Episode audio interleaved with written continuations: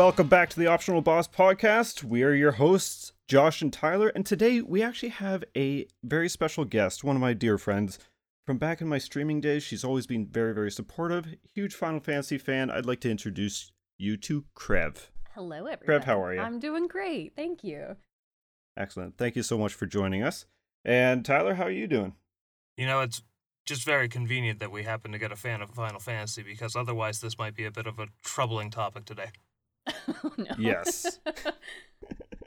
yes. So this is episode 14 where we are going to do a bit of an overview slash ranking on the Final Fantasy series. It is a something that we've wanted to do for a little bit. We've talked. Now, again, and I feel like we're saying this a lot lately, I haven't played all of them, and I don't think Tyler has played all of them, Oh, but no. we both have a good good amount of knowledge of them. And Crev, being a fan herself, uh, you haven't played them all, but you know a, f- a decent amount about the, especially the later ones, yeah, right? I would say I've got most of them. The only ones that I never really got a chance to play were probably about three, four, and five. The entire rest of the ser- the service I've played, not including the additional games like 13 uh, additional games and the 10 additional games. I've only played basically the ba- the basic line ones. Oh, okay. That works So- out perfectly because we are strictly tackling just the single number, not with hyphen other number attached today. That would be a Or- Yes. so little that means you guys are skipping one of the best Final Fantasy games ever, Final Fantasy Tactics. Yes. that was actually kind of tricky with this one because like there's so much good beyond just There the is. core Final Fantasy titles and like you know doing like just a personal top 10 it would be just a mixed bag of a whole bunch of stuff. So I guess we just kind of figured today we'll keep it concise for the actual Final Fantasies but you know we we, we can definitely spice it up with a little bit of fondness for well right now I know myself I've still been playing the heck out of Final Fantasy Theatrhythm because it's so good. Me good. too. It's so Oh, uh, cute. Oh. oh, it's it's fantastic, and it is absorbed all my free time, and I do feel a little bad. Maybe, maybe I'd actually be a little more prepared for this episode if I wasn't playing it. Or are you the best prepared you can be because you've been, playing it? Now you have like all the music in your head already. I'm learning the soundtrack very well. I don't I don't know about you two, but when it comes to the ranking side of this discussion here, honestly, you could really look at my opinion as uh, best Final Fantasy soundtracks in my mind. Mm, yeah, So- it's hard. It's hard because I love some of the soundtracks of the games that I hate. So you know, Right? It's very, Yep. very, very kind of hot and cold with me for that. Yep. yeah, I I could definitely see that. Uh, so Crev, how about you tell us a bit, uh, well, the audience about yourself and uh, where they can find you if they are interested in your content. Yeah, absolutely. So um, I'm a Twitch partner. I've been streaming for seven years on the platform, partnered for two. I predominantly play a lot of Square Enix titles. Um, I main Final Fantasy XIV, but I also play a lot of indie games as well on the side. You can find me at twitch.tv slash Crev. Uh, I'm also on Twitter at uh, CrevLMTV. And uh, yeah, that's pretty much where I spend most of my time. Perfect.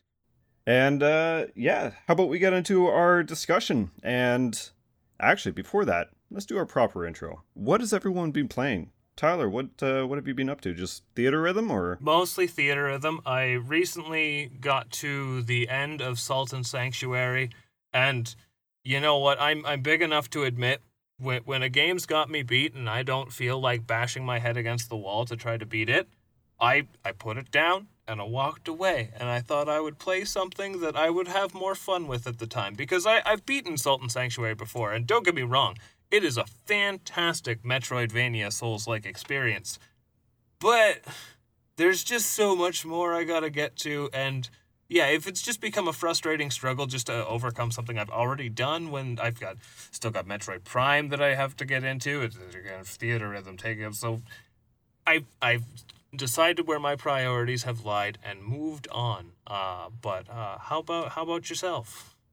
Uh, Crev, you go ahead. What have, what have you been playing? Oh gosh, I've been a little all over the place recently. So, um, most recently on the stream, I've been playing What Remains of Edith Finch. Beautiful game. We've actually been doing like this like short game Saturday. Originally, my my my functions for Saturday is strong indie Saturday, where we highlight like different indie games.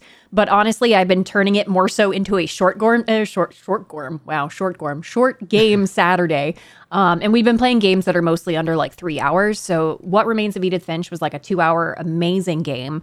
Um, and then Before Your Eyes, I don't know if you've heard about that game, but it is like the blinking mechanic. It is so amazing. Like the game made me cry, like hands down. It, it's it's on camera. It's recorded. I cried. Uh, it was just such a like a heart wrenching, beautiful game. Um, and then beyond that, we had to we had to prep the show by playing the Power Wash Simulator Midgar edition. So naturally, I prepped on that. um, and then I've been really just deep diving into the Atelier series. I don't know if either of you have played those, but I'm about seven games deep of like 32 games total. So that's been another love crap. of mine that I've uh, recently been addicted to. So so yeah, I'm a little little all over the place.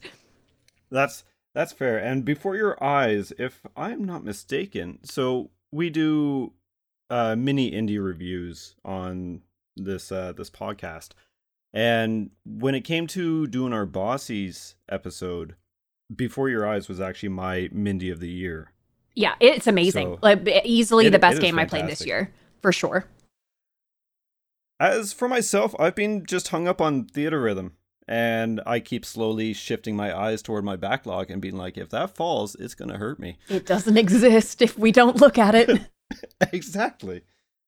And I think that's something everyone feels. Oh yeah, I got Uh, like 400 it's something games. that- It's awful. Oh, We're we're no stranger to that here. no, no. Especially being physical collectors. It's like, okay, yeah, we, we have nothing. It's, it's going to be a few months before they actually ship out. Oh, wait, they, they all showed up at once. Well, here's Theatrhythm. Yep. Uh, so let's start diving into our topic at hand. And Final Fantasy has been around for quite a while now, and I don't actually have the date for the the first one released. Actually, I believe it was 35 years exact date, ago, but if I remember, remember Yeah. correctly. I don't remember the exact date off of it, but I want to say it's 35 years. so the the first one came out in Japan in 1987, Mhm. and we got it here in in the West in North America come 1990. So three years after Mhm. the initial launch of it, and there's a few things about like how it actually came to fruition that is kind of interesting because this was kind of Square en- or not Square Enix, but uh, Square's kind of last venture in trying to do big in the West. And originally it was going to be called Fighting Fantasy, and then they found out that there's actually a book series named Fighting Fantasy, so they they couldn't do that. So they came out with Final Fantasy, being uh, what was supposed to be the creator Sakaguchi's last project with the company. And because it became a success, they just moved forward and created. Now there's 15 mainline games. 16 is around the corner. Uh, I believe this summer. hmm Yep, this summer. So, uh, what was so special about Final Fantasy One? Why why did it succeed over here? I think it was just different, to be honest. Like It was it was very much. it was very different with the party based. Like we, I grew up on an Atari and a Commodore. Like we had that rocking in my my living room when I lived in New York, and we had Pitfall and and Duck Hunt and you know Super Nintendo games. And this was like just different. It was very different. And I actually didn't play it until much later. My older siblings, my older sister and my older brother, had played it quite a bit, and I would just watch them because I was really young. I mean, I was one, not even one years old when the game came out um, in the West. Yep. So it, it definitely was not a game I could just like jump in and play. So I, I grew up a lot watching them play a lot of the earlier titles, and it just there was just something about it. There was an intriguing story. It was a different type of gameplay. Um, and I think it did a lot. And even just the music, with it being obviously simplistic style music compared to what we have now, it, it was d- just different and exciting. And correct me if I'm wrong. I I always want to call it Dragon Quest. I think that's its proper name. But uh, Dragon Warrior, as it was known in North America. Tyler, do I have that right? I think it was Dragon Quest for us, wasn't it? It started as Dragon Warrior, and I want to say, oh, it's it's kind of a weird Final Fantasy situation where a couple of them, like I think four and five for Super Nintendo, never came here. We got up to three, I believe, but yeah, I think it wasn't until Dragon Quest Eight that it actually started being called Dragon Quest here. It's it's almost a sim- similar situation to the Final Fantasy's numbering conventions. They they have a Which- weird amount of parallels when it comes to their history. Yes. So Dragon Warrior was always like almost a first person view where when Final Fantasy came out, like you actually saw your party members. You you could select your party uh, party of 4 which for some reason could only be named four letters. So my name would fit perfectly. Same. Uh, oh yeah. for me, my yeah. first name's Lisa, so it always worked out well for me. We'd be losing an work. E or something for me. Tiller. Tiller. Um, and just being the first, like that, there's the iconic black mage that we personally I find almost a symbol of the earlier Final Fantasy games with the with the orange hat, the blue. hmm It's what Blue people think of when you think of Final Fantasy. Yeah. Yeah, Even today, it- like I feel like even today, people still like you can find like little merch stores and little trinket shops that have that black mage, and people are like Final Fantasy, like, and we're looking at Final Fantasy 16 with like 3D beautiful graphics, but no, it's that 2D pixel uh, black mage that, that sends us. yep, yep. That that that's still what we think about. Well, and It, it retro stuff sticks with you. that's why we're here. Yep. and Final Fantasy One obviously brought in the prelude that Yes. they still use in some forms Yeah. in, in Mhm. different mannerisms. And the airship, which was very prevalent in a lot of the Final Fantasy games. and Cid. so it was it was a very strong baseline. Hmm Yeah, they, they definitely use that as a template going forward, and obviously adapted it to modern times. Uh, plus, you can't forget Cid. We have Cid in every Final Final Fantasy game. So, and even the Except even the additional. Final Fantasy One. That's Yeah. right. Oh my gosh. Wait, are you No, sure? he came in two. He started in two. Did They he might really? have retroactively put him in some of the re-releases as like kind of a cheeky nod, but yeah, I don't believe Oh, he was possible. in the original in any shape or form. No, I, I don't believe he was. I'm gonna have to sure look this up uh, while we're chatting. yes, do it. If if we're no, wrong, you're right. Wait, on hang on. Uh oh, so like it's Final. Fantasy VII remake. So there's n- he hasn't been obviously introduced in the remake, which I think is kind of unfair because he is in Final Fantasy VII. Um, and Final Fantasy One are the only games where Cid does not appear. Ah, Okay. So you're right. Interesting. I learned something new today. yeah. Perfect. We're we're doing things. So we had Final Fantasy One on the NES, and obviously the first Final Fantasy is going to be the first one that we've played. Where would you guys put it in a ranking out of the mainline games? Out out of the fifteen, do you th- do you know? So, from 1 to 15, I would have the very first. This is a very interesting way to start. Right at 7. Seven as in Yeah, best, or I- seven as in like almost worst. So, So I would put one as best. One yeah, best, one okay. being the best. So my my seventh. So pretty much smack dab in the middle. And the reason for this is like I really like the original Final Fantasy. I've played it at least like in its original NES form. More so on the Game Boy Advance. I really liked Mhm. that version. But it's one of those games that I think just because I've had access to the rest of the series, it's a it's a novelty at this point for me personally. That doesn't make it bad in any way. It's a lot of fun to come up with really interesting party compositions, but it's not the first one on my mind to like pick up and go with. Yeah. Now, I guess uh, a follow up question here: Are we counting Final Fantasy VII and Final Fantasy VII Remake as two separate games or one? To I I would say. w- Mm. yeah, because that would make it out of Your 16 rather than out of of 15. but like the the game discussion is like the Final Fantasy VII original, but that Okay, doesn't cool. mean that the remake can't make you like it more. okay. Yeah. So well, I, I'm saying fair. either way, Final Fantasy VII and Final Fantasy VII Remake are in the same place for me. So I was mostly just curious because I would say if they counted as two separate games, mine would also be number seven for Final Fantasy One. Otherwise, it would be Final Fan. It would be my sixth one for that. So with Final Fantasy One being my first RP proper RPG, uh, I'm gonna rank it actually lower than you guys. I'm gonna be putting it at number twelve. Weird. Interesting. Yeah.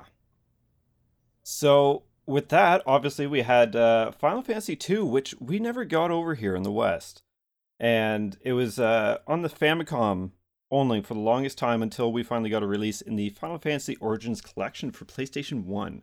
Now this came out a year after the original in Japan, which let's let's be honest, a year in development for a game is pretty good, especially by today's standards, I suppose. But and it introduced a few few different things, and it, it had some shortcomings, but a few things that it, it created as some staples is again we have Cid. Cid was introduced. Uh, the whole Dragoon class has been introduced. The Ultima spell, and Chocobos. The most iconic thing of the whole franchise. Yeah. So, I mean, it added a lot, but I also know that it's not very appreciated because it has some downfalls. Like they, the whole leveling thing, you didn't so much gain experience uh, experience from battles. You had to level up different uh, attributes.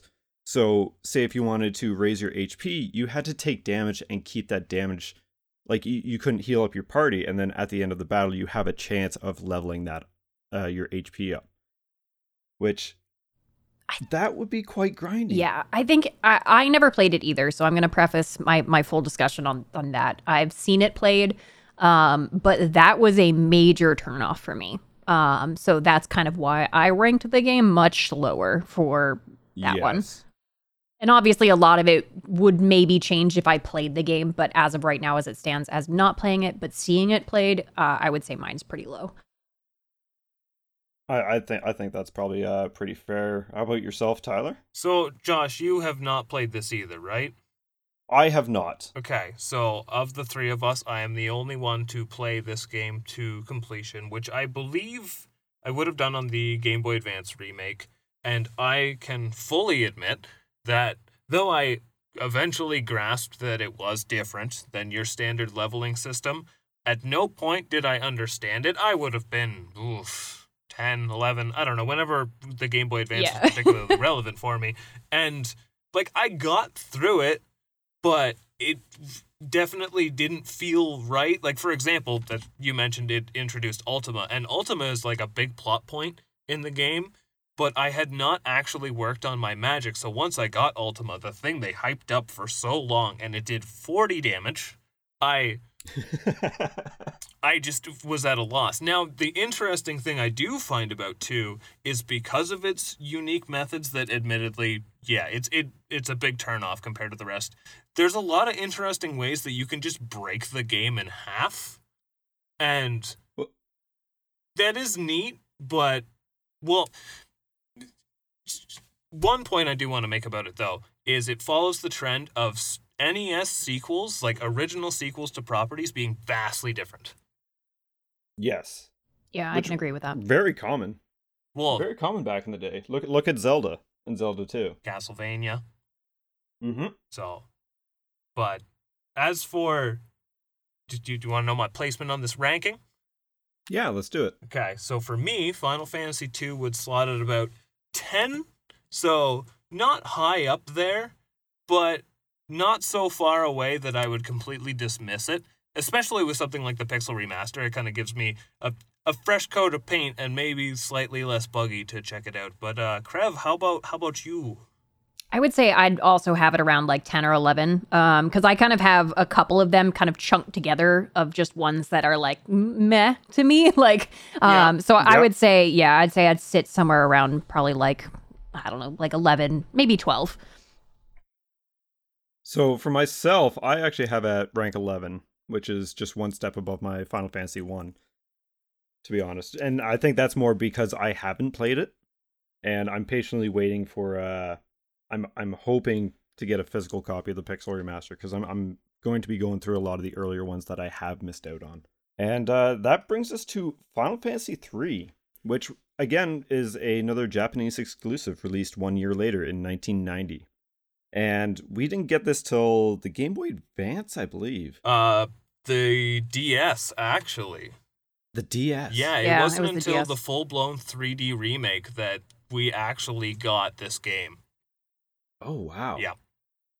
That's that's kind of sad. Yeah, I, I think actually. 2006 is when the DS version launched, and actually since then, uh, except for like the world of ROMs, this game was available in a translated form for sure, but we didn't actually get like a proper retro style release of this game until the Pixel remasters. You're kidding me. No, no, that's maybe maybe mobile versions, but I'm not gonna I'm not gonna guarantee that. But uh, this this game did some pretty pretty staple things for the franchise. It did. Uh, this is the first one with uh, jobs as they were calling them, essentially the the classes, right? Yep. Yeah. And I I just have to laugh where I, a lot of these I granted I haven't played, but I've seen a lot about, and just the fact that you have multiple airships and how you end up losing some of them is just hilarious. Yeah. They uh example is the the first one you get, it's like there's a boulder in the way. Let's just crash the airship into it. You know, that's this, the logical thing to do there. Exactly. And just their little animation where they're spinning like they're dizzy. It's like, no, you technically be dead, but okay. It, video games, love them. Yeah. And this this one also introduced like multiple world maps because you like start off on a floating island and then once you get your first airship and you get out, you realize that it's just a small floating island in the sky and this massive over- overworld just appears. And then later on you can actually enter underwater with a uh, I think it's your third or fourth airship that you get in the game. So it's it's very strange, but the the big talking point is the jobs and the fact that now I forget Tyler. Uh, could you explain the jobs a bit? Can can you level up your characters in this one, or is it you level up the jobs? You level up your characters in this one, and I believe you also there's a form of experience for the jobs. I don't know if it's specifically in levels or maybe portrayed in ranks. I know between its releases, it's kind of been tweaked a bit, but the the jobs were the identity of the game so much so that it would actually punish you for swapping them around. So like let's say you wanted to become like a fighter and then like a couple battles in you weren't sure about it and you wanted to switch to a black mage, there would actually be a penalty involved for switching it too quickly. So like there's a lot that has to be taken into account with it. But again, it it's so cool that it granted such a strong level of customization before like the first game had what, 6 classes? Uh yes, six. Yeah. Yeah, I and so. I don't I don't know the uh, amount in three off the top of my head, but just the amount of customization is wild, right? Yes. Now, I do know that it was also a bit of a detriment on how they designed the game around the jobs because there was particular jobs that would gatekeep you from progressing and then there were some bosses that if you didn't have a particular job, you just flat out wipe your party. There there is a spot specifically in the middle uh, that you are locked into an area and yeah, only I think dragoons can beat the boss, and it is pretty much the like if you didn't prepare, and how are you going to know? It's the first like a lot happens in a Final Fantasy game. You will yeah. soft lock yourself. Mm-hmm. Yes. So I've done that in so is... many Final Fantasy games. Let's be real. Oh no. uh, On the I'm, topic, though, we'll get to eight. Yeah.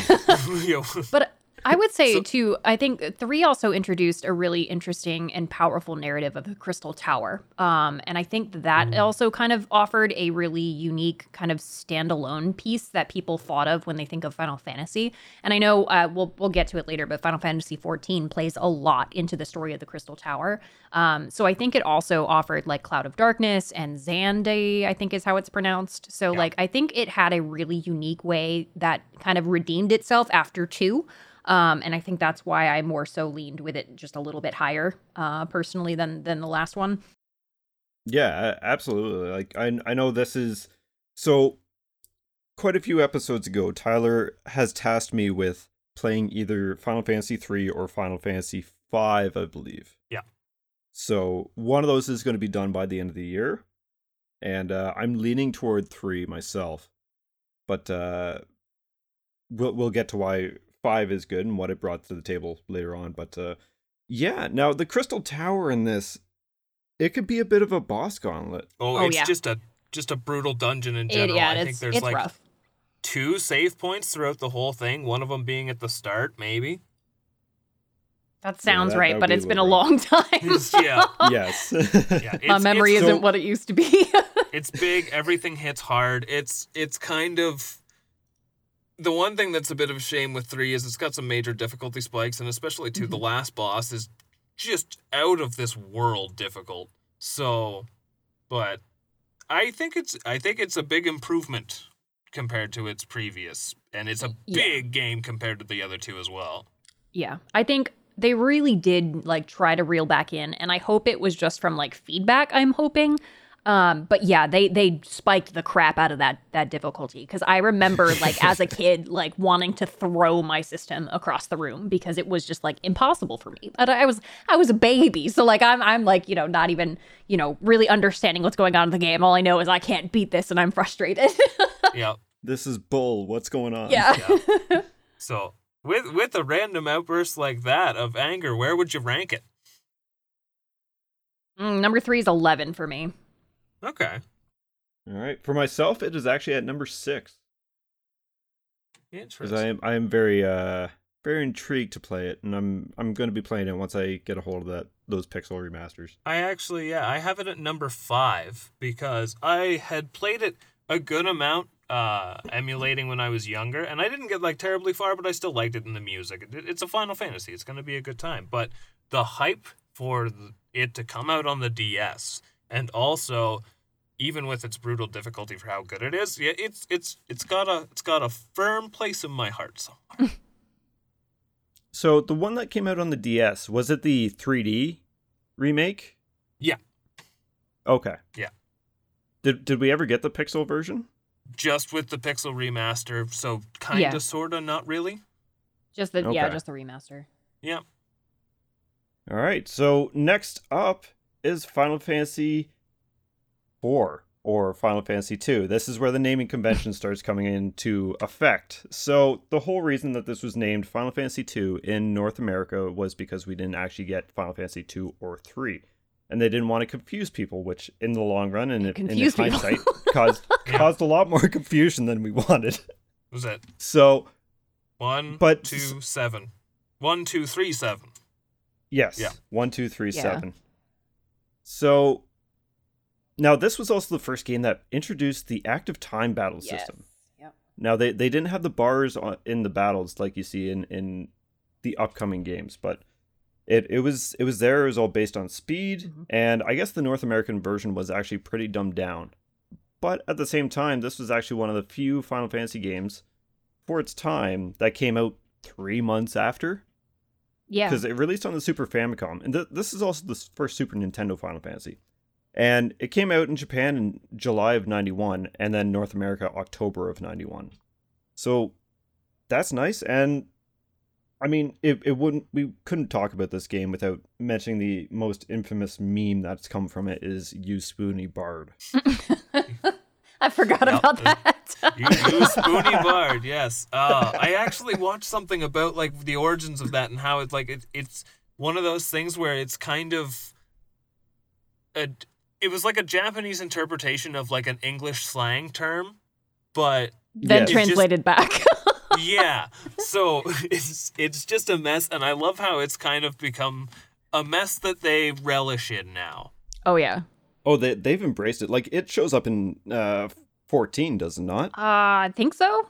Somewhere. If, Yeah, if, if you're asking me for a specific, I can't tell you. But No, no, no. It's it's I'm I'm pretty sure it has. It's it's but you're also the 14 expert in compared to us. yeah, Yeah, I was about to it's- say I've seen. I know I've seen it place. elsewhere at the very least. Yep. Yep. Yep. But I will say so the interesting thing with 4 is it's probably one of the quickest developed because it was originally being developed for the NES and then they found out the Super Nintendo was happening and they just scrapped it and they're like we have to make one for this.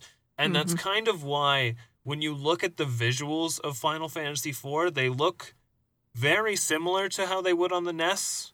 Yeah. And it's Yep. also a very early Super Nintendo. Like it, I think we just covered this in the last one. Actually, it was one of the first year releases, right?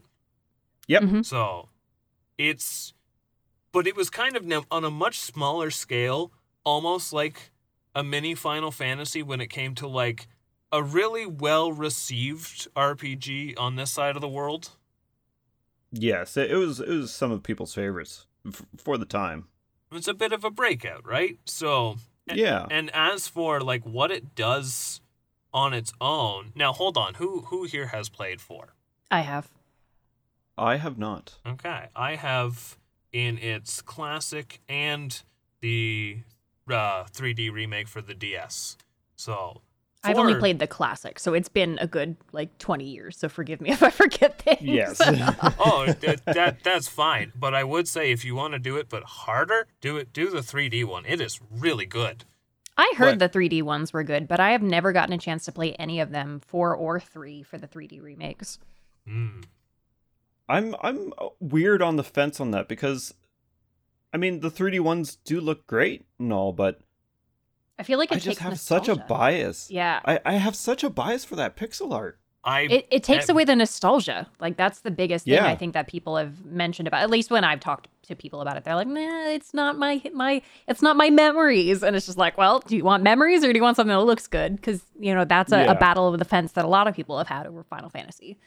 Now Absolutely. as someone who is very pro retro aesthetic and also like I have the very boomer tank of Final Fantasy that like anything past nine, we're going downhill in my books. But that So we are not going to get along. Oh, we'll we'll hold, we'll we'll get there. Don't worry. Now, the thing I would say with the 3D iterations of like Final Fantasy 3 and 4, they are not the ones you want to first experience the franchise with. I think that you need to play them in their original incarnation and the 3D versions are almost expanded like you know you have the book and then you have the movie.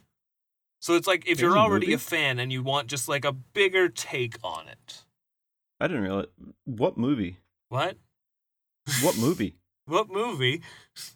No, no, no. Like the pixel version is the book, the novel, and the 3D version Oh. is the oh, movie. I I completely. Yeah. I thought there was actually like a oh. movie. I'm like, what did I miss for 20 years? I'm, I'm That- gonna that's say what I was thinking. I'm gonna say right now, Spirits Within is not appearing on this ranking. No, we're not talking No. about that. No. That didn't exist. That that was that was what caused him to step down. but Ed, I, I, sh- I, I will let someone else have the floor on four if they may. I think uh, another interesting fact is that it broke away from the four player standpoint and brought us in a fifth character. Um, so that was the first time that we, as a party leader, basically got to control five characters, and I thought that was really neat. Um, That's right. yeah, so it was it was a lot more to like manage, um, but I feel like it also kind of gave people like a comfort character. It's like, oh, you have one more person before you get completely wiped out by this boss that you soft locked yourself with. But yeah, I, There's that soft locking again. yeah.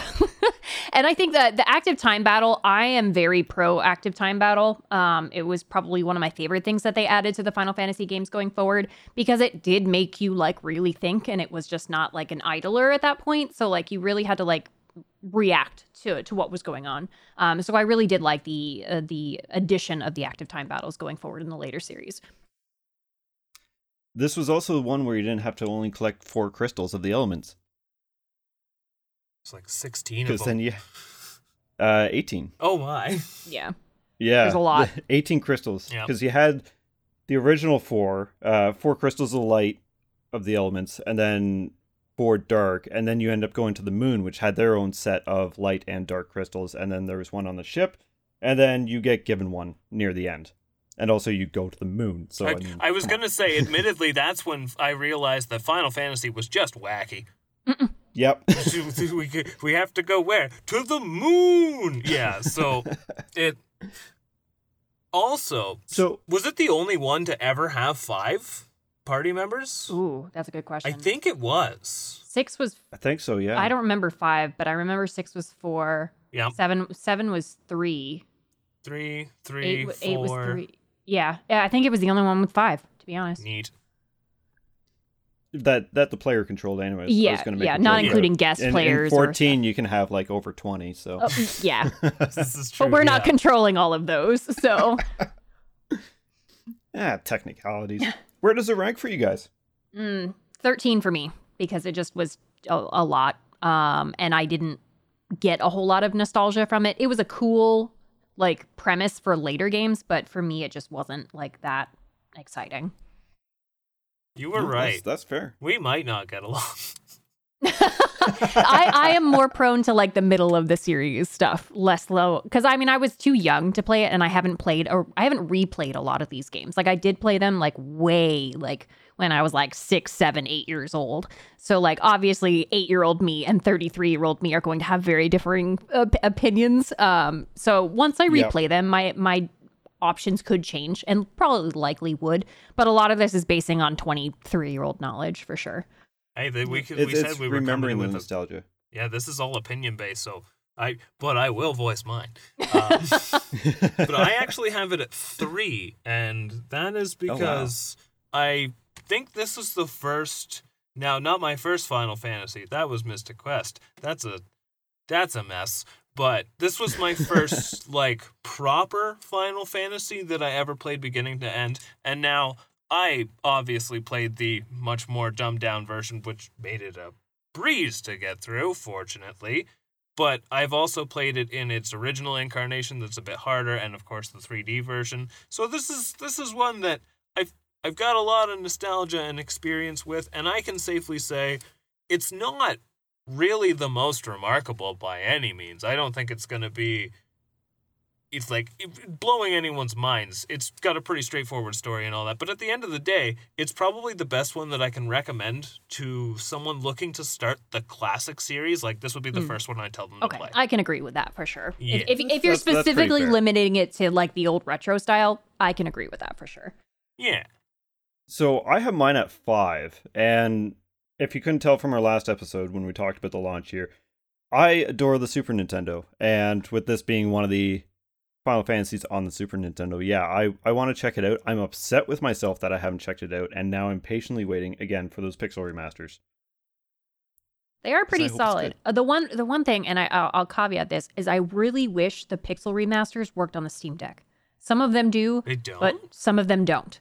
So Really? yeah, there's some of them that are like they say that they're you know the the little yellow exclamation point playable, but some of them have some really big issues. So some of them are playable, but not all of them are. So that that is a small grievance I have with that. That's that's a little upsetting. It is because I bought it specifically for that. well, like things with a Steam Deck or a Switch is the portability behind them. Like especially on an RPG. Like if you're going somewhere and know you're going to be waiting for a good portion of time, like an RPG on the go would be perfect. Oh, yeah. If you're on a plane, yeah, that's that's fantastic. Oh, I used to play Final Fantasy games on the plane. Like, uh, w- when we get to my See? favorite game, you guys will understand my like ridiculous nature on how many times I've rebought my favorite game. But okay. yeah, it's okay. I, I completely agree with you. So it was just one of those things where it was just like, and it was like the ones that I hadn't played. I think it was. Let me let me see if I can pull it up while while we're chatting, and I'll I'll chime in later once I find it. But yeah, I was like, it was like the one or two that I was like hadn't played but wanted to play again,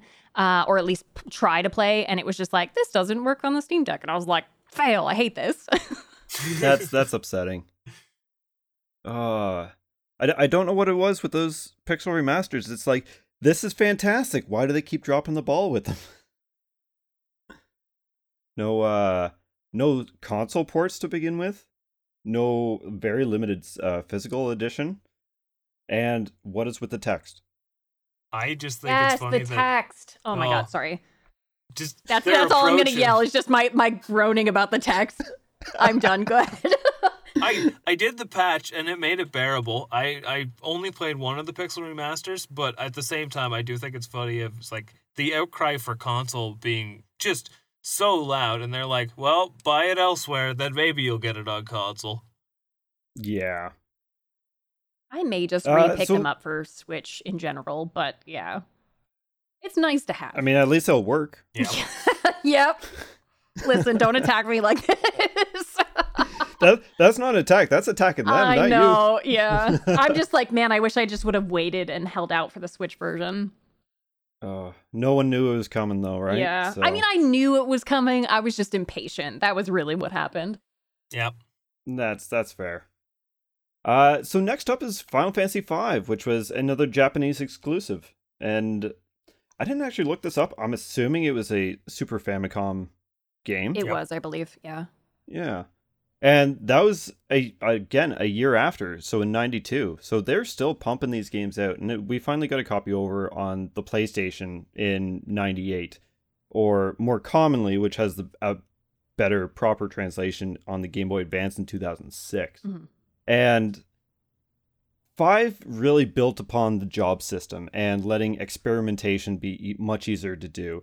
It brought back, or it yeah brings back the the active time battles, Mhm. and which is now a pretty big state. Well, I guess not now, but was a pretty big staple of the time for the Final Fantasy games. Except this time you could actually see how close your your Yeah. character's turn is going to happen, right? So you had that little bar that I'm sure we've all seen and countless other RPG games have kind of borrowed that same tactic over, right? Mhm. And this is also where I think they started experimenting with uh, boss battle mechanics. And the one I'm going to bring up as an example is Atmos, and he looks like he has like a dark void hole inside him. And when he knocked one of your party members out, or multiple party members, during the active time, it started sucking them in, and then they'd be removed from the battle forever, so you couldn't resurrect them or anything. Yeah. Yeah. And that adds a whole new dynamic to the to the actual fights and everything. And I just gotta throw out its soundtrack, which is pretty good. Like they, they did a really good job on the prelude uh, version of this, the Chocobo version, Mhm. uh, the victory fanfare, which we all know, do do do do do do do do do, Yeah. right? And I got to do a shout out to Battle on the Big Bridge. Oh, Oh. my god, I'm so tired of hearing that song, but I'm playing. I, I, I'm saying that as a Final Fantasy 14 player who constantly got Battle of the Big Bridge with Gilgamesh fight in Mentor Roulette like every day Oh. straight for a month. So that's mostly why I hate it. But it it was remarkable for its time. Oh, absolutely. And both of you are playing Theatrhythm. I'm sure you've heard a lot recently. Oh, I tried to get rid of it as fast as I could. oh, there's there's a few different renditions of it in there. yeah, I know. Yes. That was the Yeah. disappointing part. I was like, oh my god, how many times do I have to beat you, old man?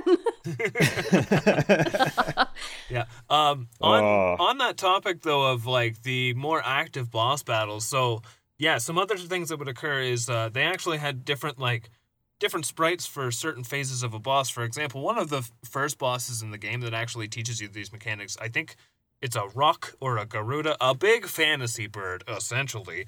And in just the main can take damage form. It'll just have its wings up, and then eventually it will close its wings, and then it will prevent some damage. And a lot of bosses will have these visual tells to invulnerability or counter attacks or something. And, you know, I know a lot of people perceive these games as just still images hitting each other with sticks, but I feel like for its time, that would have made your imagination just explode.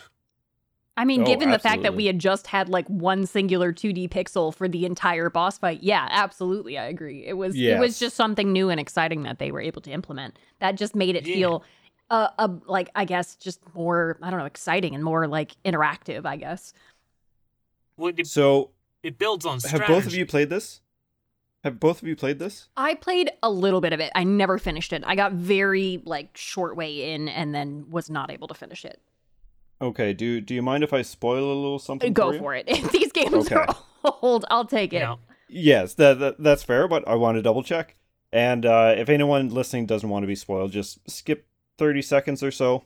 Um, I just want to bring up the the fun fact that the last boss is kind of like a reverse mana tree situation from from the mana series, where like the crystal shatters because people harness the the power of it too much.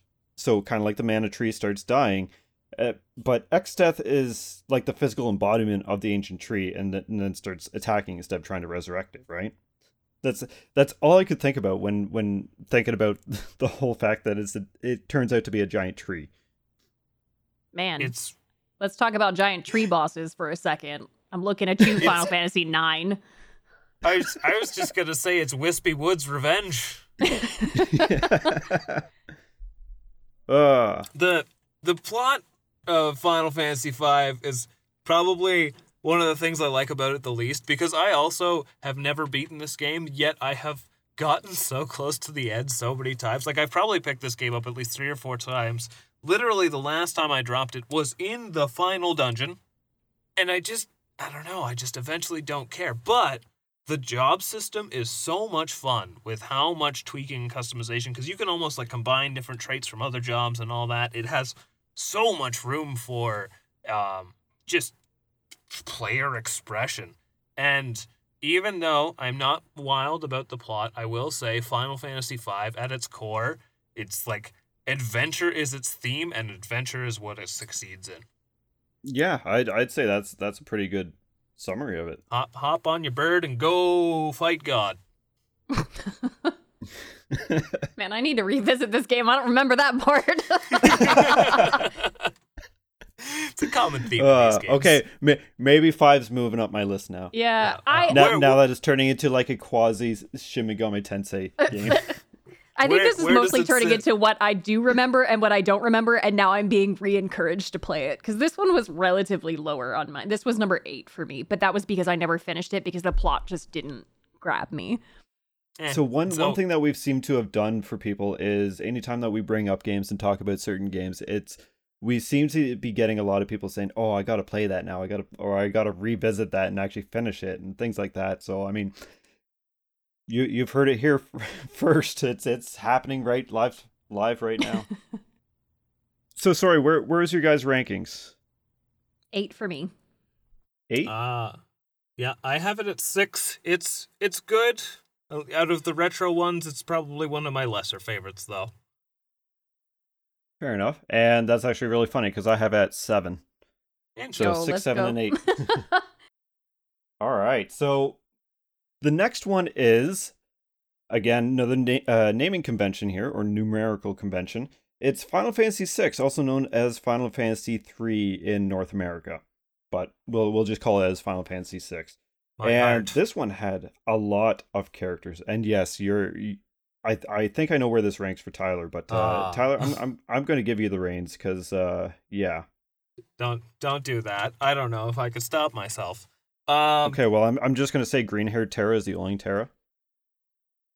Yeah, There the- are- I there do- are I- other I, do not like the the blonde. I've never seen the. Bl- oh, oh, never mind. Sorry. The blonde it's is the theater, original artwork, Yeah. but everyone's blonde with Amano's artwork. So, eh.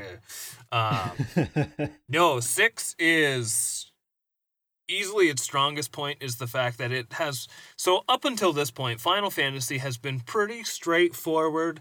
High fantasy. Sometimes they'll throw in some interesting things, like the more technical things, like the Flying Fortress of Final Fantasy One or Five. But it's always like a mysterious ancient tech kind of thing, and everything else is all castles and knights and what have you. As where six is the first one to kind of take it into uh like Give us a giant walking tank. well there's that, yes. There, there's a lot of wonderful things like that in six. But a pseudo modern kind of take, right? It you had not so much kingdoms, but governments and small villages with industry and whatnot, but also magic and Moogles and Sasquatch. Um, it's the whole game is a play. It's basically Super Mario Bros. Three. the music is one of the best things. Oh my God, the music. happen. Hard agree. Yeah, yeah, and I as can also tell you're really trying to hold back. I'm trying so hard to hold back. It's so good. No, I, I will agree with you. I'll sing the praises of six. I listen to like like six remixes and six original on my Spotify all the time. That's why my Wrapped every year looks like a Square Enix fangirl. it's it's definitely been up there. I don't know how many renditions of Dancing Mad I've heard in my life, but there's not enough. Have you listened to the Final Fantasy 14 one? I I have, yes, but and as for what it did like gameplay original, I mean it had a heavy emphasis on magic, but I think this one's more so just wearing its style on its sleeve.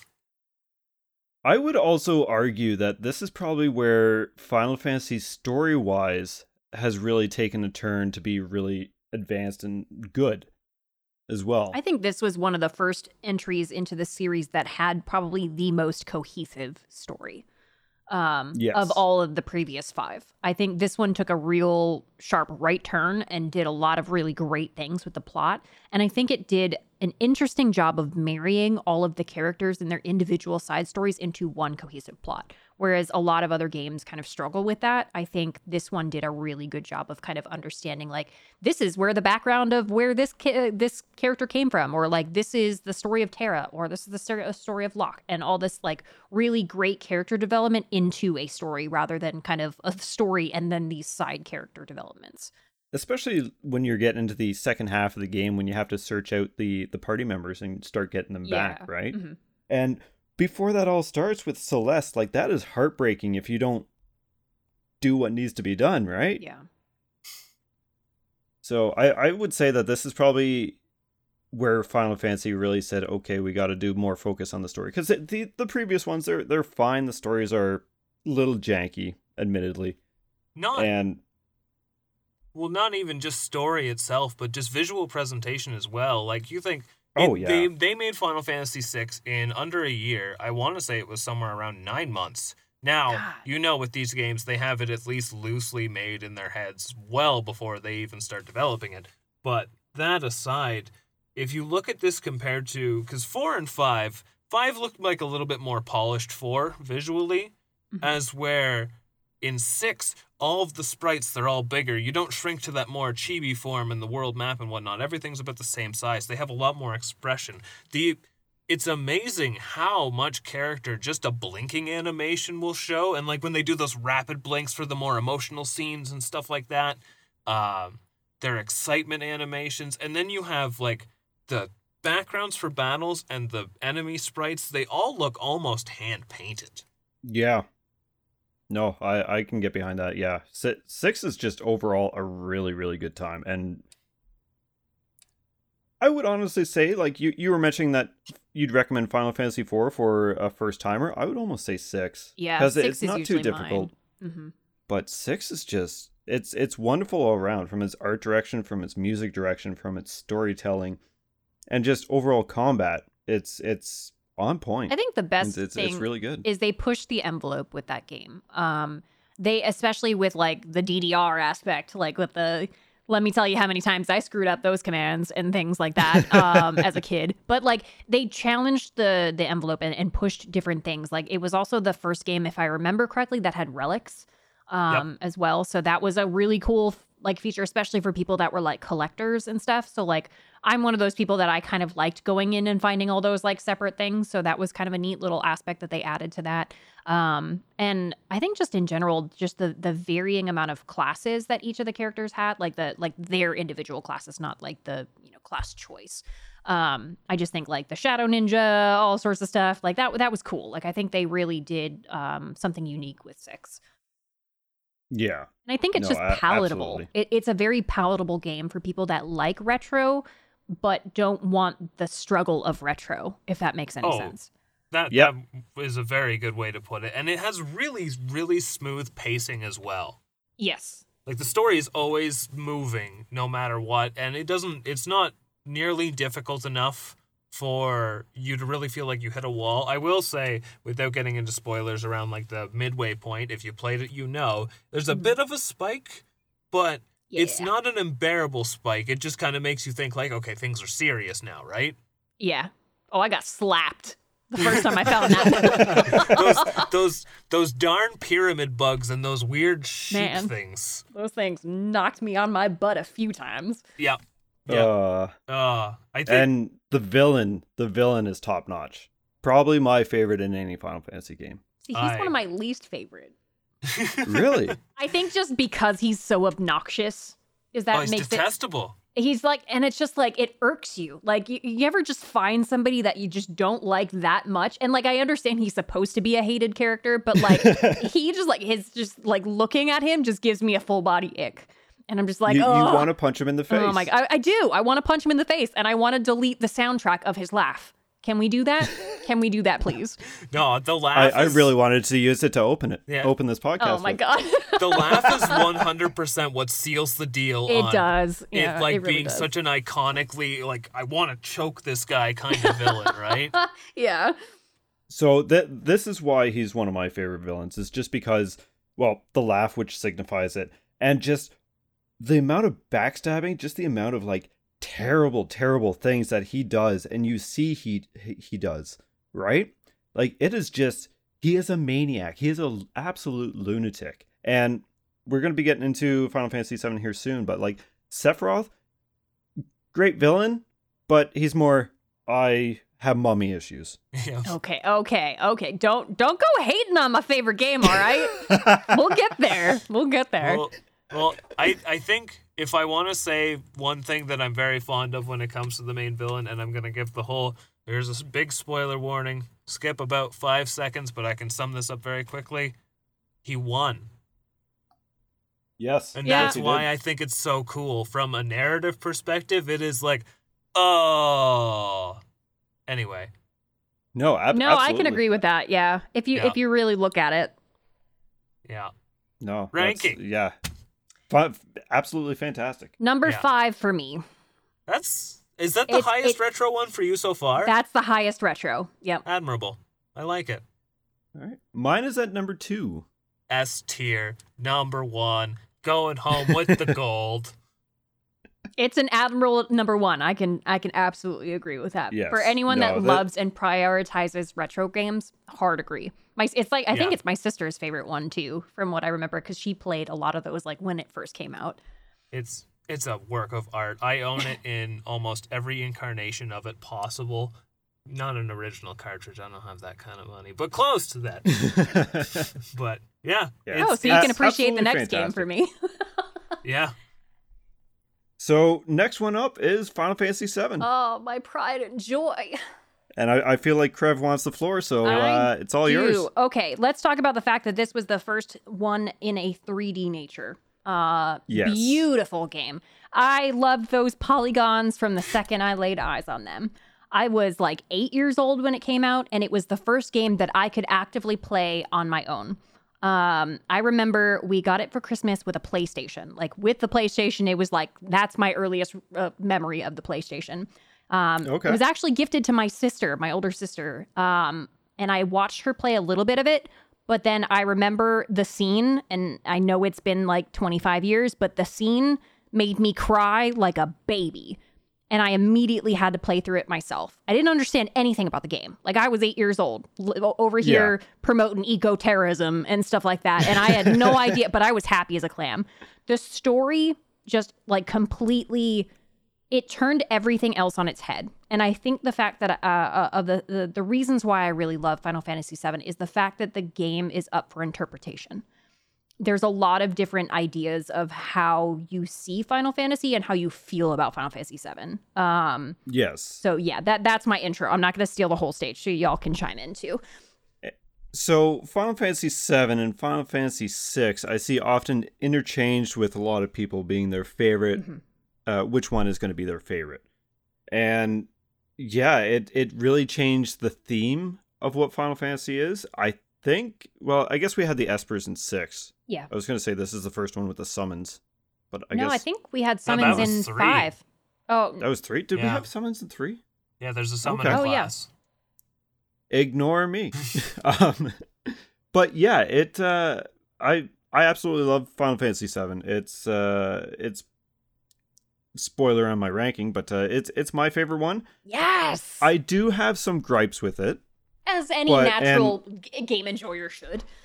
yes. Uh sephiroth i think is is really cool as a bad guy. Uh i like kefka because he shows more of his disdain for humanity where sephiroth is just like okay i'm gonna go over here. Like like i said previously has mommy issues. Um but i do think he's a really really cool villain in a game and just the whole structure of the story we won't get into story or anything for for spoilers and whatnot but yeah just the whole final fantasy 7 universe including the the side uh, the spin-off games from it i've i've quite enjoyed except for dirge of cerberus that thing That game is- does not exist. no Doesn't exist. Technically doesn't anymore. It has been retconned out of the canon. Yes Yeah, I thankfully and and I preface this. I actually um, am a panel speaker on Final Fantasy VII, so like I do like really deep dives into this game. I my I spoke at PAX Oh, East. perfect. Yeah, I spoke at PAX East last year on psychology and trauma, and I think Final Fantasy uh, VII really opens the door for really traumatic things like death Yes. and really just anxiety and depression. You see Cloud going through this distraught of not understanding who he is or like what he's done. Like his entire memory is is false. And he's like you're Yeah. you're watching an entire game of somebody battle with himself. Um and that is fascinating to me now as I've gotten older and I think I've learned more. Like uh to preface this, I've played this game 112 times. Uh beaten, it, excuse me. I have beaten the game 112 times. I have played it more than that and started it more than that. But I I love it because it I learn something new every single time. You learn uh, like you pick up a side quest or you pick up this like interesting dialogue that you didn't catch the first time. It, and it I think it just really opened the door on like kind of like it really just kind of shaped me as a person in general too because I I saw myself in the game but I was also able to like really understand and translate that to the real world. And I know this is getting really deep and I'm not going to go too much further into that, but it it really kind of made me realize that like who I am as a person is being influenced by this game. That's really neat. That's that's in in it's amazing how there are some games out there uh, such as Final Fantasy 7 or anything really that can really make you kind of do a deep dive into yourself and your own psyche.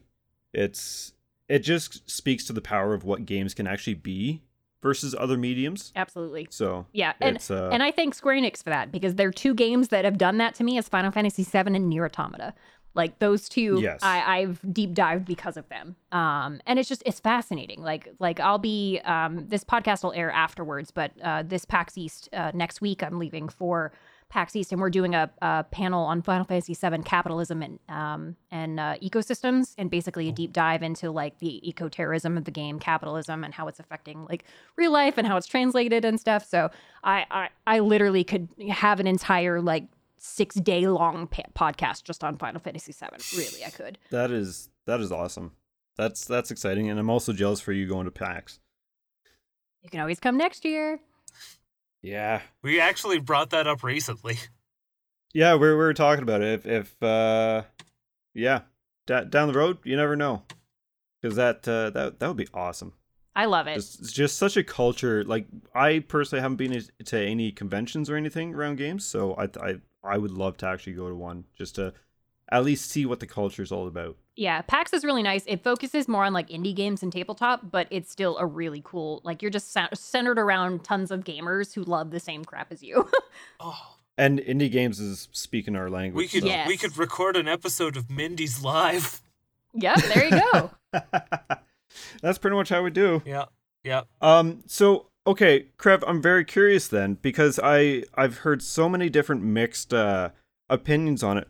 How do you find the remake? I love it. okay. I absolutely love it. And thank, I, thank you. I love it for a lot of different reasons on why I love the first one. So I love that they are taking liberties with it, but still paying homage to the original. So obviously, yes. I'm not going to go into spoilers, but they've changed major character deaths um, and stuff like that. Like, just, I'm not going to name names, not going to do anything like that, but people who we assumed were dead are no longer dead. And that is going to shape completely different stories. Um, yes. And that is a huge revelation. And it and it's something that like all of us kind of deep down wanted, but now we're finally getting. So And we also don't know, like, are we gonna have to experience those character deaths now? Yes. Where before it's like, okay, that we know that this was gonna happen. Oh wait, no, they're alive. Oh no. Yeah, and now it. it's like now It's- now it's like the the nail biting anticipation of am I gonna have to watch them die a cruel and unusual death that I don't know about?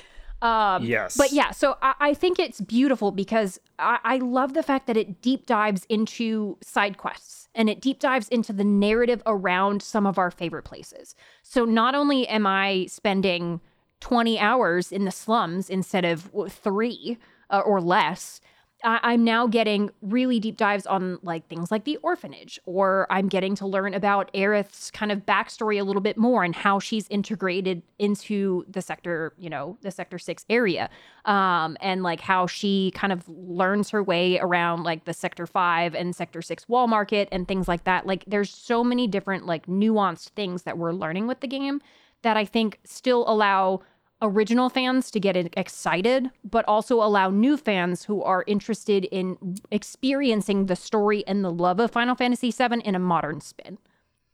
Absolutely. And like with with the remake, what I've found is they stopped telling you things and they started showing. Yes. Such as uh Shinra and how they're bad instead of just letting you know that they're bad and we have to fight them for this reason. Mm-hmm. You can actually see how shitty that president is. Yeah. Right? So We're not I- we're not I just getting the big, one single text box from Barret. We're getting like him actually like throwing the plate down and things like like we're seeing the story behind a lot of things that we just kind of accepted as truth based on like a 30 second intro into the game. Absolutely. Uh, so we are doing a ranking off the original, but uh, yeah, I've already mentioned that uh, Final Fantasy VII is my first, and I probably had the most fun with it. I will bring up the whole fact that it took me a long time to actually play seven, And I, I've mentioned so many times on this podcast now how idiotic of a kid I was. But I was so I played Final Fantasy One, as I mentioned, when I was a kid. I didn't see another Final Fantasy till Final Fantasy Eight, and I was introduced to it. I played it. I loved it. And then I saw seven, and it's like this is on the same console. Why does this look so crappy? And I, I, me being a kid, didn't realize on what I was missing. Mhm. And now is probably my well, it is my final favorite Final Fantasy game. I think Like I love the characters, I love the story, and Yeah. No, and you're not Yeah. alone in that. Like a lot of people that I talk to about Final Fantasy VII, they're like, "Meh, it just like I don't want to look at like block hands." It's like, okay, then don't look at the block hands and play the remake. Like there, there's different ways to introduce them to the story, but like a lot of times is is people just don't give it a chance because it is overhyped. Um, and even when it came out, it was very popular as well. So obviously, with it being like the next gen Final Fantasy, so uh, there was a lot of like just kind of outside criticism on whether or not people should play it and kind of making fun of people who did enjoy it. So like there there there certainly was a stigma around 7 for sure, even though it is I would say publicly the most favored of the Final Fantasies. yes, and eight is not very enjoyed. I'm in that not- It- it camp, has- that's for sure. I am in that camp as well. Yeah. Yeah. So so uh, so you both have so- seven as number one. I take it. Number 1. Yeah. Well, for myself, with the uh, real controversial take here, that's that's gonna be my number two. Oh. that Oh. that's acceptable. Oh, That's yeah. we, acceptable. we We already know you had number one. Yeah. Yeah. Yeah. Oh, and, absolutely. and I think Crev, when you said it earlier, that the fact that it's up for interpretation, I think that's kind of like the entire spirit and I like identity of Final Fantasy VII, right? The irony of calling it the identity when the entire game is just a walking identity, A identity. loss of identity. Yeah. But it I think yeah. it's like I I really like Final Fantasy VI's story. It's a really intricate story, but not a complex one by any means. Yeah. As where Sevens is a story that you take something away from it differently every time you come back to it, right? And exactly. That's one of the really cool things about the remake because I, I know for myself when I got to the end of it, I went, "What the hell was that?" Yeah, me too. And then and then probably like, about "I three days later, but I went, it." "Yeah," and then I was like, "Oh my god, that was brilliant." Yeah. Yeah. So and but even with the original seven, there's but without going into real strong details about the plot, how long did you uh or like how much anxiety did that snake give you as a child? Oh my god. You know how many times I felt like God trying to fight that thing? Oh, easily. And Oh then my as God. an adult, you're just going would- in to get what is it, trine? Is it Yes. trine or beta? I think it's trine, if I remember correctly. Either, either way, it's just like I'm gonna break the early game in half. Yeah. Oh man. man. I just Yeah. oh god. Like I I spent an embarrassingly amount of time trying to fight that thing at level, like at basic level when you first see it. And then like Yep. I'm just like, this is impossible. And then I realized like five times after I died that like obviously this was not something I should have fought. Um, but again, I was eight years old when this game came out, so Yeah, you gotta beat the eight-year-old me thought, yeah, eight, eight-year-old me was like, no, I am gonna win. Turns out it was I'm right there with you. Yeah, it turns out it 'Cause was I just grinded. an optional boss. Yeah. Ah. Ah. ah. anyway. Oh. Yeah, I I sat around just running around in the overworld grinding and grinding too. levels and just trying to beat that snake. And then it's like, uh, this isn't working. Let's do another 10 more hours trying to grind to, to beat this thing. Fun fact: most of my playthrough time of my very first beginning was doing that exact same thing, and then grinding for the Chocobo, like uh, to get my first Chocobo and things like that too. Oh dear. Yeah, that that sounds about right. Uh so next we got Final Fantasy 8. Mm. And this is Divisive. Throw it in It the is a trash. very divisive no, I'm game. kidding. Uh, Whoa, she said it before me. I did not like eight. Okay, I, I will preface this by saying I played the original. My uh, my sister really enjoyed eight, um, and I remember playing it with her. She had it, so I borrowed her copy. Um, I like aspects of eight, but I cannot stand the battle. The battle drove me insane. Triple Triad, though, That was lit. Is like that was lit. Like the- if I take anything from eight, it's triple triad because I play the crap the out of that best 14. mini game. Yeah. Yep. So the the story redeemable, the battling awful. Could not stand the and I played the remaster as well. I downloaded the remaster for my Switch and I tried getting through it and it was painful. Like and if a game's painful, I'm just going to turn it off. So is that because the the level scaling with everything? I think it was just kind of the style of battle. Let me uh, I can't even remember the name of the the way the battle is handled. Give me one sec. I'll I'll pull it up. But um I- I think it just like in general it just felt clunky. Everything about the battling felt clunky. It's Because it, it still used the active time battle. Yeah, it was maybe it was just like the the draw versus, you know, GF and stuff like that. I think Yep. that's probably what bothered me the most about it. Um, because it was just system. it felt so different to seven. Like seven felt fluid, at least to me, and I know some people will disagree, but this one just felt unnecessarily complex. Yep. It it really was, and there was uh the the weird scaling, so you couldn't really grind out of any difficult situation.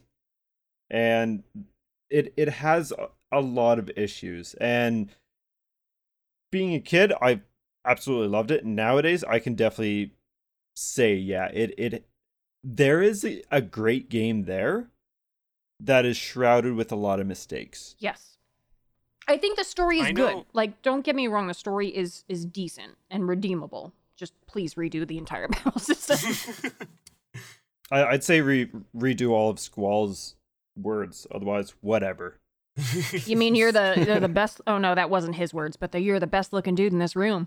that is a classic meme. I enjoy that Ah. one very much. Um, I I kind of feel like Final Fantasy VIII is almost like the Final Fantasy II of its time. It Yep. It, it was standing on the shoulders of something monumental for starters. And, you know, as Josh was explaining earlier, the, a perception could be side by side that at a glance it had better graphics than 7, but it almost kind of felt like that was all it brought to the table. Now I know it brought a lot more because I've I've watched this be played by several friends growing up, and I was at least fairly fairly familiar with the Final Fantasy series at that point, and it just didn't have that same kind of pull for me. I don't know if it was just the characters didn't entice me as much. I'm not like you said, the plot itself isn't that bad. I can actually think of a more popular Final Fantasy, which is plot that I dislike more, but we will get there. But it it kind of did too many things too differently, which seemed to be like Yeah. the public perception, which is kind of why now I feel like I owe it to myself as a fan of the series to at least give it a proper go one day because I had a very stigmatized negativity towards this game as where now I have a curious but wary intrigue. See, I Whenever did you get annoyed with it, you just play triple triad. That's exactly what I did. I did the same thing because I was like, man, you know, a couple of my friends and, and my community members were like, man, I really love eight, and I was just like, man, it's been like 20 years since I played this game. Let me download. I, I downloaded the remaster for Switch. I got maybe like half hour into it, and I was like, nope, just give me triple triad. I'm done with this. so that that start of the game is really really rough. It is. Like you, you, you go fight Ifrit, but it's all like, "Welcome to our school, and you are a good seed member. Here, you can't go on your exam yet till we do this. Oh, time to go on on your exam to protect this town. yeah. Oh, but I don't want to stay here. Let's go off. Well, we have to listen to you." And it's like, okay, It felt like Final Um, Fantasy's angsty little brother. yeah. Like just in general, very like much that, that's how the whole game felt. It was just angsty Yeah. for no reason. Squall. Now, Not that, one thing not that, I take that back. No, I take that back because Final Fantasy VII Cloud is probably the most angsty of the entire series. But But it, but he an tries to be so cool. yes, Like he's Yeah. such a dork. Yes. he's a dork. Yeah, Yeah. He he's like a fake emo. Almost. yeah, I can see that. I think Like he doesn't want attention, but he actually does. He he wants the spotlight, but not have to do anything for it. Yeah, I- Not show he cares or anything until, yeah. I think they they turned up the uh, the edge notches a little bit too high with Squall, where like he's got the leather jacket and he is generally the most '90s teenager. Everything sucks. yeah. and it's Like- kind of a hard protagonist to like want to connect with, and like I see what they were going for, but he's like just so distant. And I know Yeah. that's a big part of the story beat, but man, is it hard to want to thrive. Yeah. I think and it's Yeah. it's interesting cuz like when you compare him to like Cloud where a lot of people would compare him like hey, he's angsty, why do you love him? I think a lot of it is because like I I think we love Cloud because of his history and we don't have that love of history with Squall. Um and we don't have that like context. Like obviously we didn't have that context when we started with 7 cuz some people just didn't like Cloud when they played it and that's fine. But I, I think as we learned more about Cloud, we realized like, oh, he's not that bad. He's just troubled. Whereas How can you hate someone that doesn't even know who they are? Yeah. Yeah. I, I just think there just was like some key plot in his character development that just wasn't fully developed. I do. I do feel bad, Josh. We've kind of just kind of been stomping all over this game from no, your no. he- childhood. he- here's the thing, because I've, I've mentioned before, uh, even during this podcast, that one was technically my first uh, Final Fantasy, but eight was the first one I can really recollect, and so it's always going to have a place in my heart because of that. But I will fully admit that it is not a high-ranking game in the series. It it has, like I said, there's a great game there. It's just hidden underneath a lot of Now, I will say the fans of Final Fantasy VIII are some next level people. Like just they they have gone through and fished out the amazing parts of the game. And I respect them for that. I'm not digging Yeah. that hard. so, what would you guys rank it? uh 8 was number 9 for me. ah, same here, actually. Yeah. Huh. Uh, I was eight. Eight for eight. Huh. So we're about the same same So- ranking for it. yeah. We we we kind of respect it from afar. Yeah. Yeah. Yeah. Uh, so next up is Final Fantasy IX, Mm. which I just played recently, and I I quite enjoyed. Can we talk about the soft locking now? I soft Oh, locked no. myself on the last boss Oh. and I had to restart Oh. because I didn't have any earlier save stuff. So I will preface this by saying I really did enjoy nine. Nine is in my top five. Um, I I enjoyed it, but I thought it was a little interesting that they chose to do such a stark difference in character and world design. Um, because obviously we went from Final Fantasy VII, very heavy blocky polygons in a very industrial world, and then to eight, which was kind of like a European-esque style world, but still very modern, and then it kind of morphed back into these like more I don't know. I don't know how to explain the art style, but you guys know what I mean, right? Like it just it, It's it- it's very fantasy or uh, Yeah, based, like, it's kind of thematically. whimsical and like yeah, it just it completely like changed. And I think that was a very stark difference for me. Um, and and that kind of led me to like being a little on the fence about it when I first started it. But I think it was a very charming game. I think it offers a really interesting story. Um, I think the whole Zidane aspect, and I'm not going to go into spo- story story spoilers, but I think learning about him as the game develops makes you kind of understand the story a little bit better. And yeah, I would say I really did enjoy this game. I loved Vivi. I loved um, even Garnet at Vivi is fantastic. Yeah. I'm sorry. I mean, A- Again, going to that whole black mage yeah, I was thing. about to say I've- I've- Vivi is like the the new age version of the 2D pixel black mage. oh, I, I love him. Oh, he's he's fantastic. I think the interesting thing about Zidane is they kind of did something similar uh, to a character like Cloud, as opposed to the more amnesiac sort of approach, though. They have someone who's a little bit more confident and fully realized in everything, but just is a little unsure of their path. Yeah. And he's Yeah. he's very likable. That's the one thing that I like about like he comes in, he's kind of a kind of a dick, but in a endearing way. He gets put in his place pretty quick though, and he does get changes put in his his mind. place a lot. yeah. He he's like a teenage bandit essentially, like what what you would imagine as a cartoon teenage bandit. Yeah, very can see that. confident, Is- very happy-go-lucky. Yep. I will say this was the first time we had gotten anything like the trance mode, if I remember correctly. Yeah, like that was not something that we had in previous games. It was kind the of like which mode? this- Sorry. The trance mode. It was kind of like a mini limit break, but w- it was like more than one okay. thing. Yes. Yes. Yeah, but This is that was a unique thing. I did enjoy kind of trans mode because I, I don't know how many times that saved me from getting completely demolished by a boss. Is just ending up in Oh, trance mode and going full ham. So that was a cool experience. So I did like that. Um, Trance was uh, great when it wasn't super impatient, though. Yeah, yeah, that's true. There's a like, boss now? coming up. Now? No, you use it now. Yeah. Yeah. So how how did we feel about the story? Like what what were your without going into like too many spoilers, like what is your opinion on like the Queen and Garnet and like your story? Because I know some people think that, that that whole story was kind of like a little overplayed and a little overdramatic. What are, what are your thoughts on those? It's a play. Yeah. Yeah, I mean, I I enjoyed it. It I don't Final Fantasy is kind of known for its tropes and it's how what it does with those tropes that make them good. And I think 9 did a really good job with that. So maybe it was a little over dramatic, but it, it still played out very well. Like finding out Zidane's history, finding out about the queen and Garnet and just trying to it, it makes you want to actually save and do things well Mhm. with this. Like the whole idea of being tasked to kidnap Garnet in the first place, and then finding out that there's a whole other situation going on behind scene. That that was tropey, maybe, but refreshing. I think they did it in a way that didn't make it feel kitschy.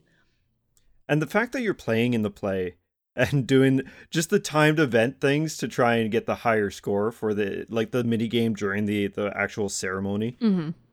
I I love that. I was, that was terrible great. at that. I think for myself, the the plot is strongest towards the end, and Yeah. Mhm. more so throughout the beginning half of the game until you start getting those really big revelations of all the stuff that's going on. For the most part, it's the world I find more compelling than the story. I really like the. It's it's almost like a small town take on high fantasy, and yeah. Like yeah, I can see that. Like it's got these little hamlets and then it's also got these incredibly elaborate cities and it was really cool to see something that you would be more familiar with in the classic Final Fantasies with these beautiful pre-rendered backgrounds and 3D models and stuff. And I know that 9 was just very much almost a send-off to classic Final Fantasy and like a love letter to the originals. Not quite to the extent of the crystals, though for some reason I feel like there's something about crystals in there. I, it's been a long time since I played it. But I also know it's kind of one of the reasons the game didn't do so good. Yeah.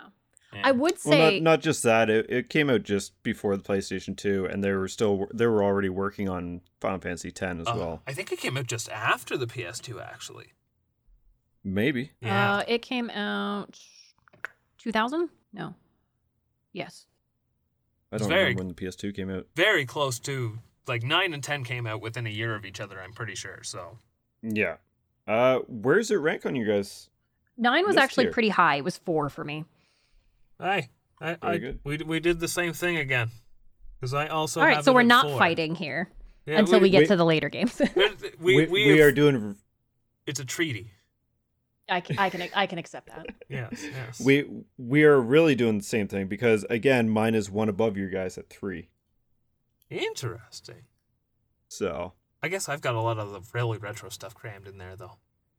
It's Well- all right. I think after this is where Oh. it's going to start to table turn for sure for us. I don't have a lot of positives to say going forward. I, honestly, I don't either.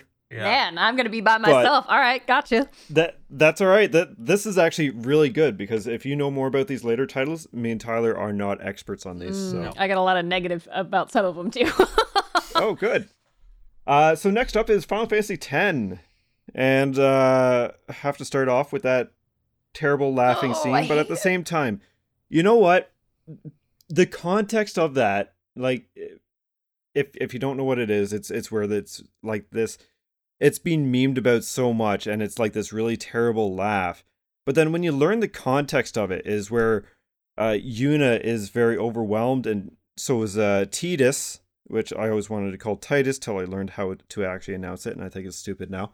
Um, Tidus is very overwhelmed with everything going on, and let's face it, the main actual protagonist of the story is Yuna, not Tidus. Yeah. Tidus is just there for the ride. But the whole idea with the laugh is try and force yourself to laugh to try and not feel as overcoming, uh, overwhelmed. And in reality, that is actually something that we can do on a in, in, in real life is do a fake laugh, get those muscles going and just it's it sounds stupid, but it can actually help out your mental health in some situations. It's because sometimes all you can do is laugh. Gonna Well, laugh I in the face agree. of death. So yes, the scene is stupid, but the meaning behind it is pretty damn. yeah. I, I don't disagree with that. It's just, did they have to do it like that? um, okay, so I, I am critical. Ah ha ha ha ha.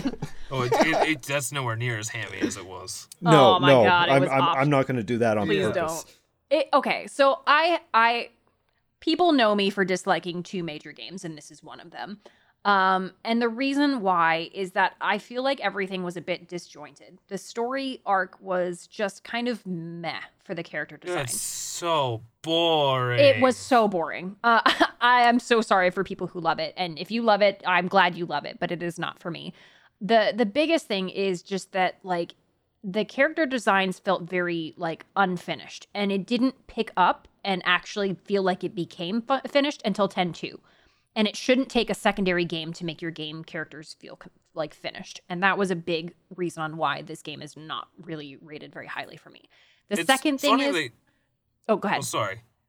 Uh, I was just going to say it's funny that you mentioned that because I haven't played 10. I have reasons why I don't want to. Yet I am more interested in playing 10 too. Yeah. 10 2 was by far the superior game, but if we're not rating additional titles, we're going just on 10. Yep. Uh, I, I think it was just, it felt, after coming off of 7 and 8 and nine's very powerful stories, 10 just felt like a letdown. And and there are good things about the game. Like obviously like 10 2 redeems itself and tells the story that I feel like I wish 10 did. Um, a lot of the things is, is I also didn't love the mini games. I am not a blitzball fan. I found that to be one of the most amo- annoying mini games, and I know I'm gonna get like knifed to the face for that, but it was just definitely not a fun mini game, and it just felt so so much of a slog to get through. I didn't come to my PS2 and sit down in front of it with Final Fantasy for sports. Yep, I can see that. Yep. Yep. Yeah. I, I hard agree. Uh, I will say though, Final Fantasy X has some of my favorite music. I I'm indifferent to the music. I know that the battle theme. So Final Fantasy X is one of those that I went to a friend's house and I would watch over their shoulder very frequently as they played through it.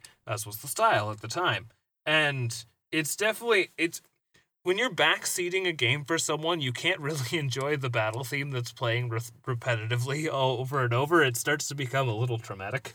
So, but Yeah. since then, I mean, Final Fantasy music as a whole is just so wonderful. So 10 has a few things that aren't too bad, but again, it's one of the ones that I've watched an entire playthrough of it, which is nice when I want to know what it's about, but I won't actually play it.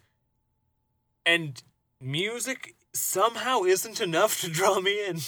Oh no, yeah, hard agree. Like I would never play the game simply because I like the music. Oh, I definitely want to make that distinction.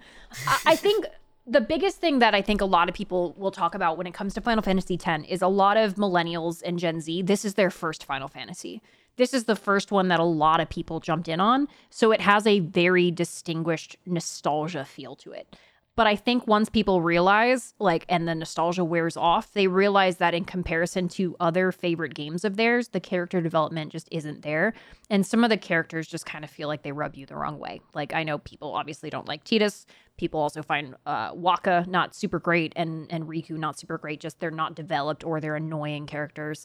Um, but it just, a lot of it is just, we're very partial to the games that we come into the series on and 10 was like the seventh game I played of the series. So Final Fantasy 7 was the first one I really played by myself without any assistance from my older siblings.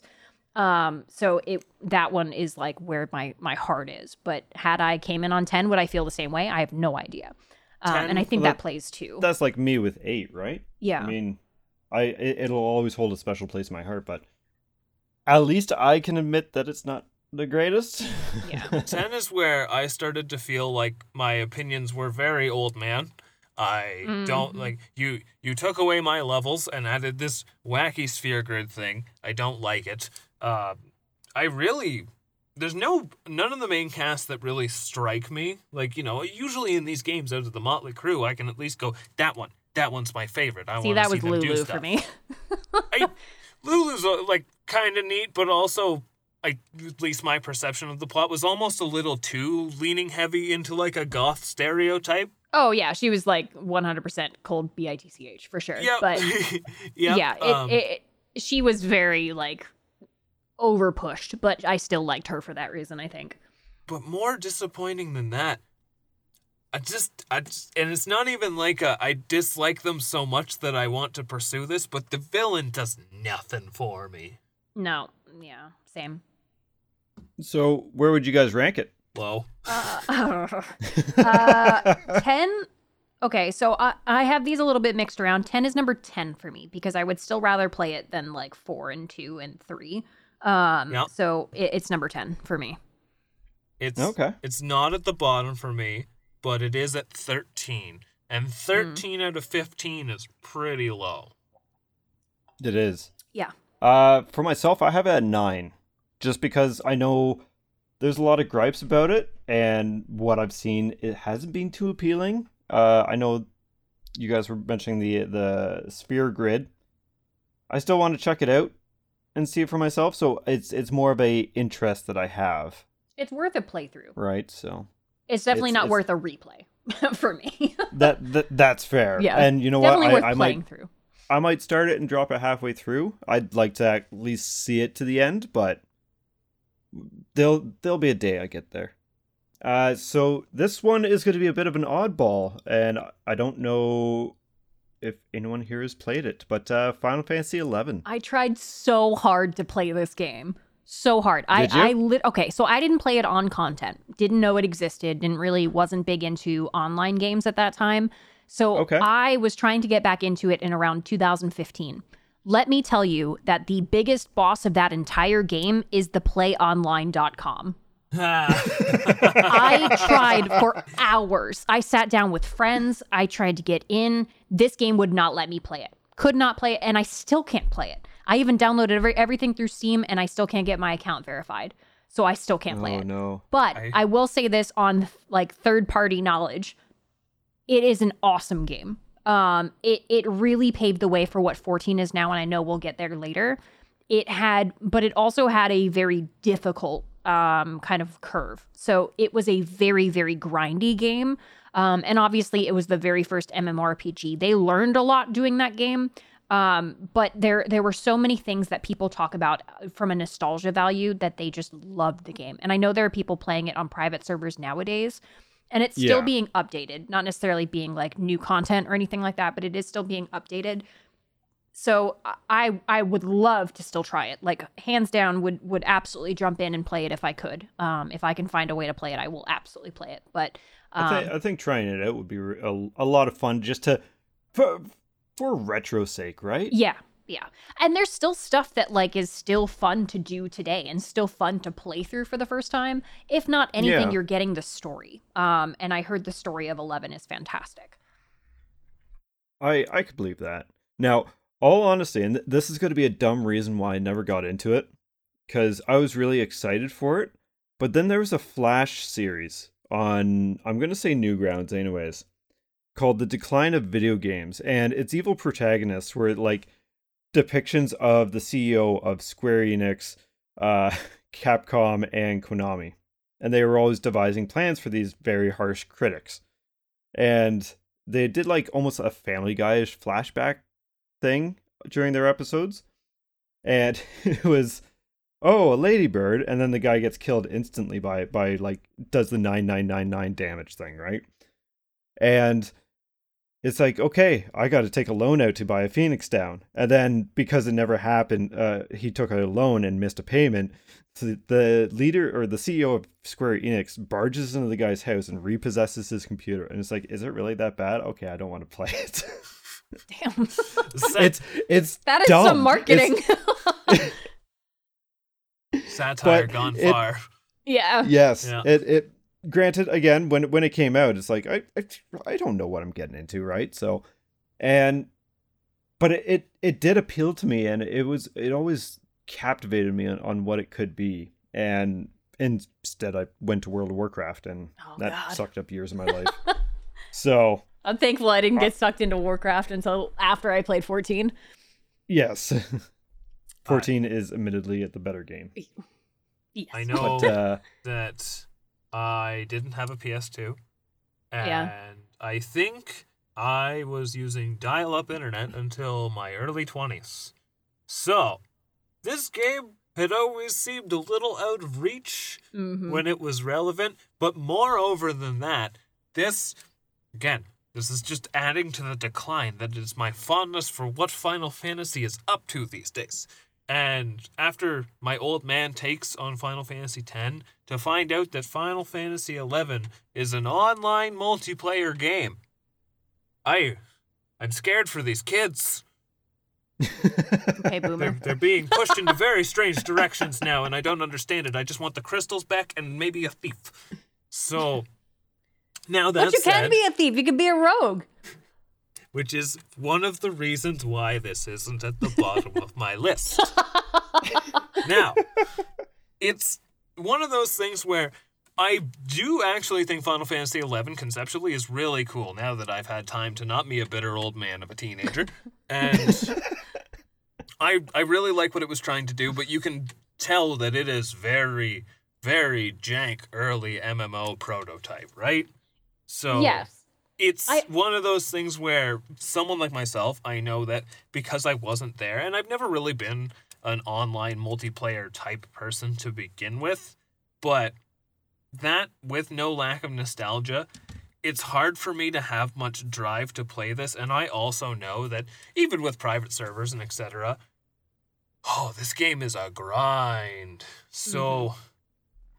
I I think it's neat. I'm not about to outright say anything bad about it, but it really doesn't appeal to me. Yeah, and it, and I think that's that's fair because it was a very different style of game, and it pulled away very dramatically from the main line for it, like numbered Final Fantasies, how they always had been.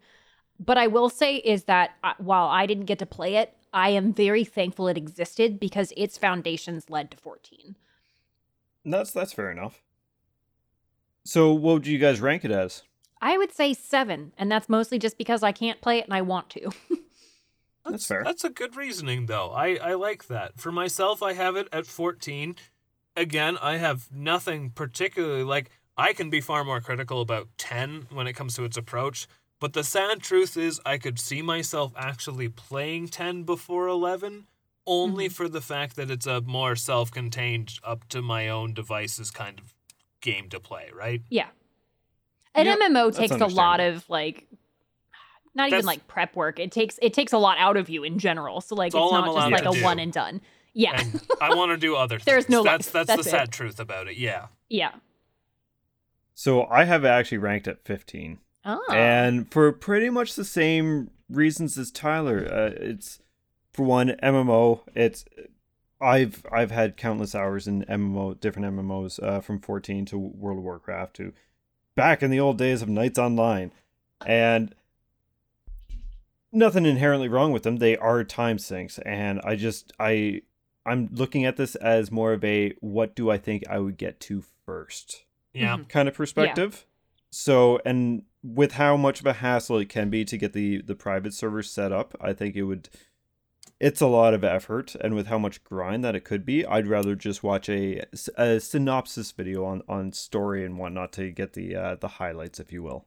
yeah, if Play versus Online wasn't a terrible boss, it. mine would have been higher.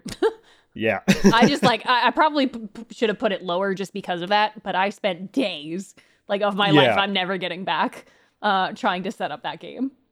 you just had to grind more. I guess. I don't know what else I could have grinded. But yeah, yeah, that's that's kind of where I sit with that one. So, admittedly, these next two I don't know much about, but uh, Final Fantasy twelve. Final Fantasy twelve was a very interesting change. So Final Fantasy twelve introduced a lot of different things. It introduced it was the first uh, mainline Final Fantasy game, besides obviously eleven. We're not counting that in standard games. Um, to introduce a non-randomized battle. So you basically ran into the enemy in the real life. You didn't have to Okay. like you didn't have to like run around and then hope you didn't hit anything. You just actively ran around the like the enemy that was standing there. So that took a very different spin. And then it also was like still party based, but it was party based in the way that you could like live change in battle. So it was like trying to be like a single character, but also a party blend. So it was a very interesting take, I think, um, and offered a very creative, like, kind of turning point for Final Fantasy. And I think Final Fantasy 12 is why we saw things like Final Fantasy 15, how we saw Final Fantasy 7 remake change in kind of those player based to where you can quickly switch between them. That was like the monumental turning point for for that type of I guess mechanic in game was Final Okay. Fantasy 12. I knew it was 12 or 13 that that kind of started that kind of feel to it and it's just kind of progressively gotten more enhanced and refined Mhm. And till what we have in in 7 remake now. Yeah, yeah. Oh, so Final Fantasy 12, Final Fantasy 15 all sank so Final Fantasy 7 could uh could swim, to be honest. Uh Yep. the other thing that is really interesting about Final Fantasy 12 is it introduced our first AI party members. Um and and I say that as uh the Gambit system. Uh, I don't know if you're familiar with it, but basically it allowed you to add AI to characters as a licensing system and basically, what it allowed you to do was to basically kind of allow them like instructions on how to fight, like what to Oh. do. So it, it basically, like, I found it to be like when I first played it, I remember getting my PlayStation 2 copy. Um, and it was it was a lot. I ended up not really using the Gambit system. I think as I w- maybe have gotten older, I would probably likely use it. Um, but I, I pretty much went through the entire game without using the Gambit sim- uh, sys- system when I first played through the game. Um, Okay. But it was a really interesting take. It just added a lot of com- like complicated aspects to it that a younger player, I think, may not necessarily be able to understand as well. That's yeah, I could I could totally see that. That's the issue with wanting like more complex systems in these games and while still trying to keep it simple enough so you can broad, broaden your age range mm-hmm. for them, right? Yeah, that and the the voice acting, fantastic. Ten out of ten. Think That's that's actually good to hear. I I think for myself, this is the continuing trend of oh God, are the kids okay? And I know that, that they almost seems like they took a lot of the pieces of what they were going for with Final Fantasy XI with the more action oriented combat, but tried to refine it so you know you're obviously not repl- uh, relying on other players online, so you can have a little bit more control. But the Gambit system also is almost a weird way to simulate what it would be like Yeah. to play with others online, and. Eh. I think that is a very interesting approach, but what have they done with my beloved fantasy? I don't I don't know what I'm looking at and I would say it's a confuses me. beautiful game, though. It is absolutely a beautiful game. Like, despite its seemingly clunky battle system, Final Fantasy twelve, I think, delved into beautiful stories about like the summons and kind of just the the era in general, and like learning a lot about that. So I think eh, deep down, it still is a very big fantasy game. It just adds a lot more modern modernity. What what is the word for that for modern? um, it it basically just tried to new age the fantasy. Um, I think and while I didn't love the original, the the remastered version of it is is a little bit better. It feels a little cleaner. Um, I can't remember exactly what they refined in both versions, but um, I play it on Switch and I have it on PlayStation as well, and I find them both to be quite enjoyable to play through. And I think it also was a good entry to this to the to the uh, series as well, especially for modern players. Because uh, when did that come out? That came out in like 2000 something. Um, PS2 game. 2006. So, yeah. Yeah.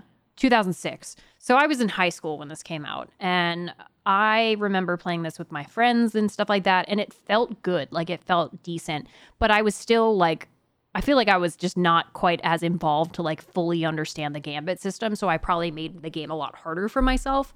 I think they really could have done a better job of of kind of streamlining it a little bit farther back or adding an option, an accessibility option to not have to deal with the gambit and just have it like auto set. And it basically kind of did that if you didn't set it. But like I think it I, I would have liked it maybe a little bit more streamlined for that process. It- It auto said it almost in a punishing way. Like this is what you get for not interacting with it. yeah, exactly. Yeah, that's that's a little rough. So it's it's it's certainly get a full grasp of the system. Otherwise, we're gonna You're not gonna have a good you time. at a bit of a Yeah, disadvantage. I, it just felt like it took longer. Like if I because I didn't micromanage my characters. I will say I did actually really like the growth system. So it had basically like a checkerboard or like a chessboard that you would basically level up and learn skills and upgrades with. And I actually kind of Okay. like that. Um, that was, uh, I think, probably one of my favorite of the later versions of like what leveling looks like now. Um, and I enjoyed that because then you could see like your summons, you could increase magic or technic, um, and and kind of see it on a on a live grid. You could see how far away you were from X Y Z skill, and that was motivating for me. So I think I really did enjoy the growth system from twelve, though. You know what? You, you've piqued my interest actually. So I'm I I have it ranked a little low, but it, it's at the same time there's so many great games here. Yeah, Uh, but it has more of an interest for me now. Mhm. Just it it it seems interesting. Now there's the Zodiac Age. Is that just That's the remake. that's the that remastered. spin-off? Yeah, that's Yeah. the it, remastered. that's that's version. remastered? Mhm. Okay. Okay, because there's been a few times that I've actually gone to pick that up. I've seen it on the shelf, and it's like, oh, maybe I should get this, and then it's like, no, I came here for this. I should just get this. If Pretty you get cheap, it, get it on sale. yeah. it I wouldn't uh, me personally it, it it's actually rated really high for me. It's my number 3 game. Um oh, wow. Oh wow, yeah, so it's my number 3 game because I loved the story and I loved the I loved a lot of mechanics of the game, not necessarily the battle. Um but the story, the voice, the plot, the I loved the leveling system. I kind of liked kind of how our characters were introduced and how they were shaped. So yeah, 12 is 12 is actually surprisingly high for me. That okay. that would be my only draw because gameplay wise, it really isn't tempting me all that much. It is though as a world and a story, and I know Ivalice has a long standing history in Final Fantasy and branching all sorts of different franchises. Like I think it's what Vagrant story takes place in Ivalice. But Final Fantasy Tactics too. Tactics does as well, yep. Yep. and uh, but for me, I would have it at eleven as it's it's low ranked for me, but it's far from the lowest. Like I have this above Final Fantasy ten because I would at least rather try twelve than play through ten. So Yeah. it's not. You know, I'm, I'm not about to say I despise it, but it, I have a, a bit of a discomfort with the idea of trying it, but I am curious. Is that because you're a boomer? Yeah. Hey, there's nothing wrong with loving the retro and like the early games. Like a No, lot of I- people are either on one side of the spectrum or the other. Whereas me, I I am more middle of the spectrum. I would say like 7 Yeah. and 9 and 12 are kind of like my primaries, but um yeah, I, I that's kind of where I'm at. So quite honestly, like I, I'm not going to change my ranking now, but if I could, I would swap where my 10 is for my 12. And but I have 12 at 13. Okay, yeah. So, but you you've piqued my No. Um yeah, if if I could switch FF10 out of slot 9 and put that put 12 there, I think that would more represent now knowing a bit more about it. And I think the reason that it is low and admittedly 13's low as well just because I don't know enough about them. So they Yeah. have less interest for it. And me. that's me with a lot of the earlier retro tiles too. Yeah. Are we And are we doing 13 Another thing now? about the Mhm. we, we will be yeah uh a lot of these games like we we may have them ranked and putting them low doesn't mean they're bad by any means like it just means that there's some great games that we prefer beforehand so That I and every player's different. So what what's going to be Exa- my number one and your number one? Well, but we're the same for that one. But uh, sorry, sorry, had to throw a slight to all Final Fantasy players there. But um, it, a lot of it is just like you play what's going to bring you joy. Like these are just our rankings and stuff like that too. So Exactly. don't take any of this as like, man, they shit on my game, and like no, like you enjoy what you enjoy. if if you take offense because we enjoy something different from you then uh, honestly be offended because these are just opinions if you enjoy don't let anyone tell you you can't enjoy something right so uh final fantasy 13 I don't enjoy this. Welcome to my lowest ranked game. This is also my lowest ranked game. Yep. uh it is my 14th Mm, so we are relatively So- in agreement. Yes the 11 is my lowest because of its scenario with just the hassle trying to get it to work in the first place and also the grind uh 13 is not an online game so it is doable that's about the the only thing that beats out 11 for me. So, yeah, 14. Uh, we, we could. anyone because want to I say know, why? I know nothing about 13, so we could skip ahead to 14. Yeah, I don't have much Okay. to add with 13. I would say the I, I- and I, I I know a lot of people hate me because I hate this game, but uh, it just it the story and the characters did nothing for me. Um, There's too many and of it- them. There's too many You, of you could almost say that and that was- opinion is not shocking. Uh, oh my god, get out. Get out of your own podcast. No, I'm kidding. Um, it- yeah, it just it really didn't do anything for me. I will say that um one thing I did love that they added, and I'll give this props to them, is that the I think it was the Ultimate Hits International version had like a difficulty option, and I think it had an easy mode, and I think that was one of the few times we had ever seen that in a Final Fantasy game. So I will give them that, and and I'm big on accessibility, especially when I don't want to play something. Um, so I if I ever get forced to play this through my community, I'm playing it on easy mode uh, if I can. So, Crev's community, if you want to oh God, please don't do that. Um, If y'all love me any little bit, please don't do that to me. All right, so let's skip 13 because it's 13.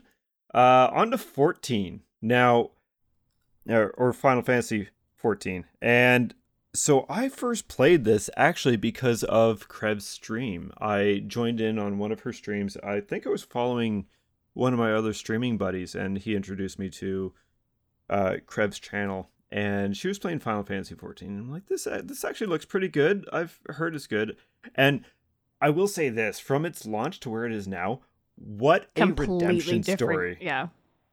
Thank It you, Yoshida.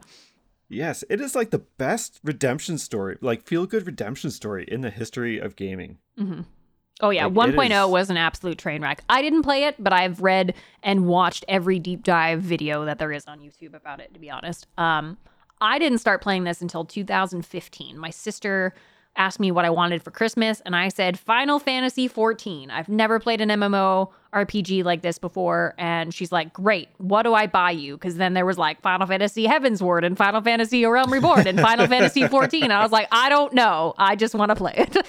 So she finally Why got it out all? for me. Uh, she, that's what she did, actually.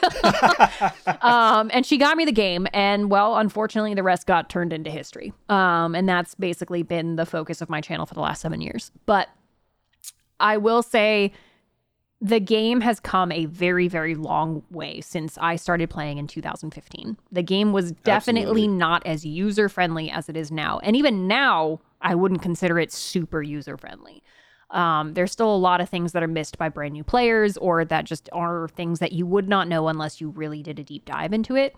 But the story and the characters and your customization of like how you want to play, the biggest thing that I love the most about Final Fantasy 14 is I can play every single job class on one character.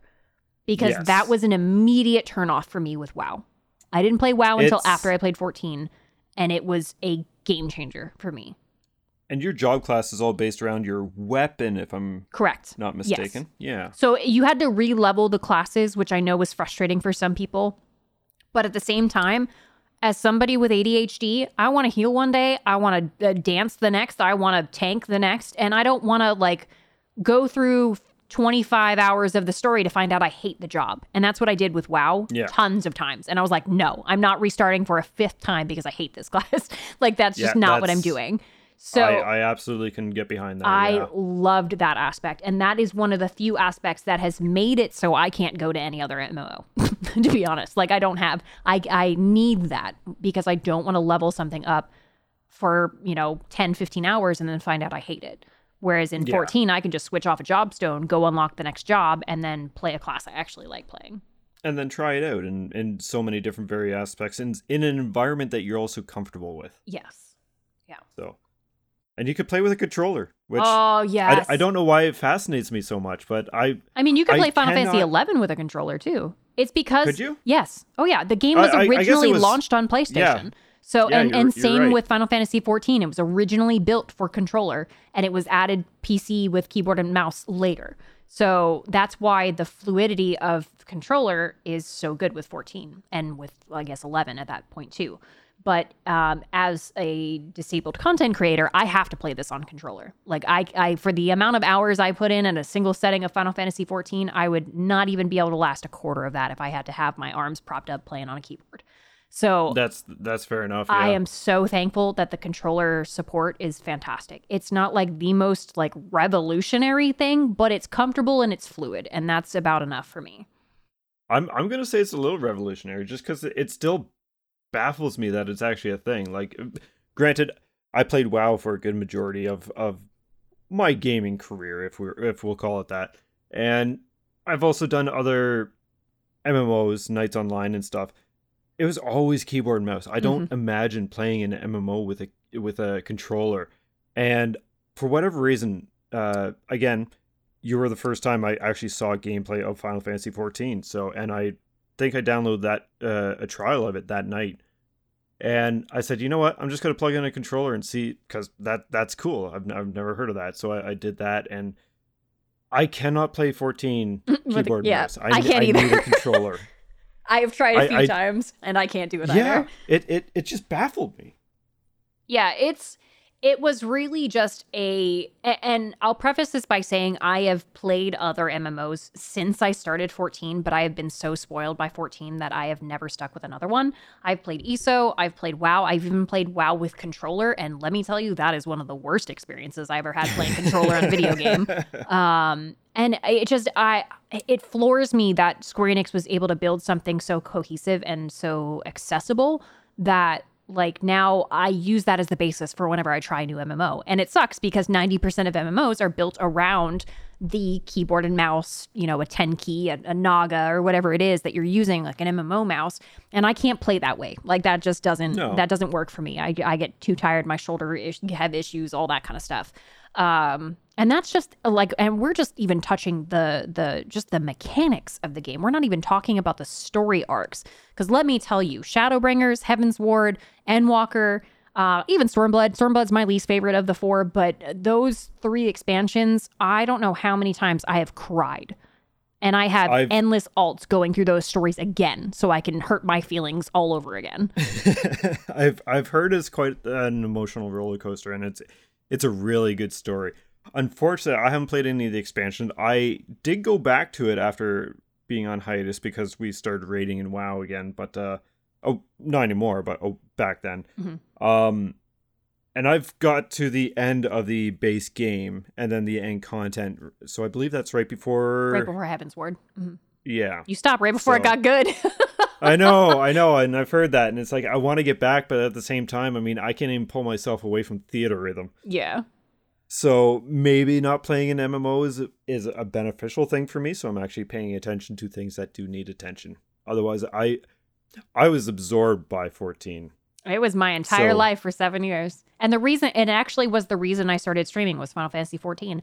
I um I really I started with like I think Final Fantasy 7 original, the Steam version, god awful Final Fantasy 7 original. That that is the worst port to have.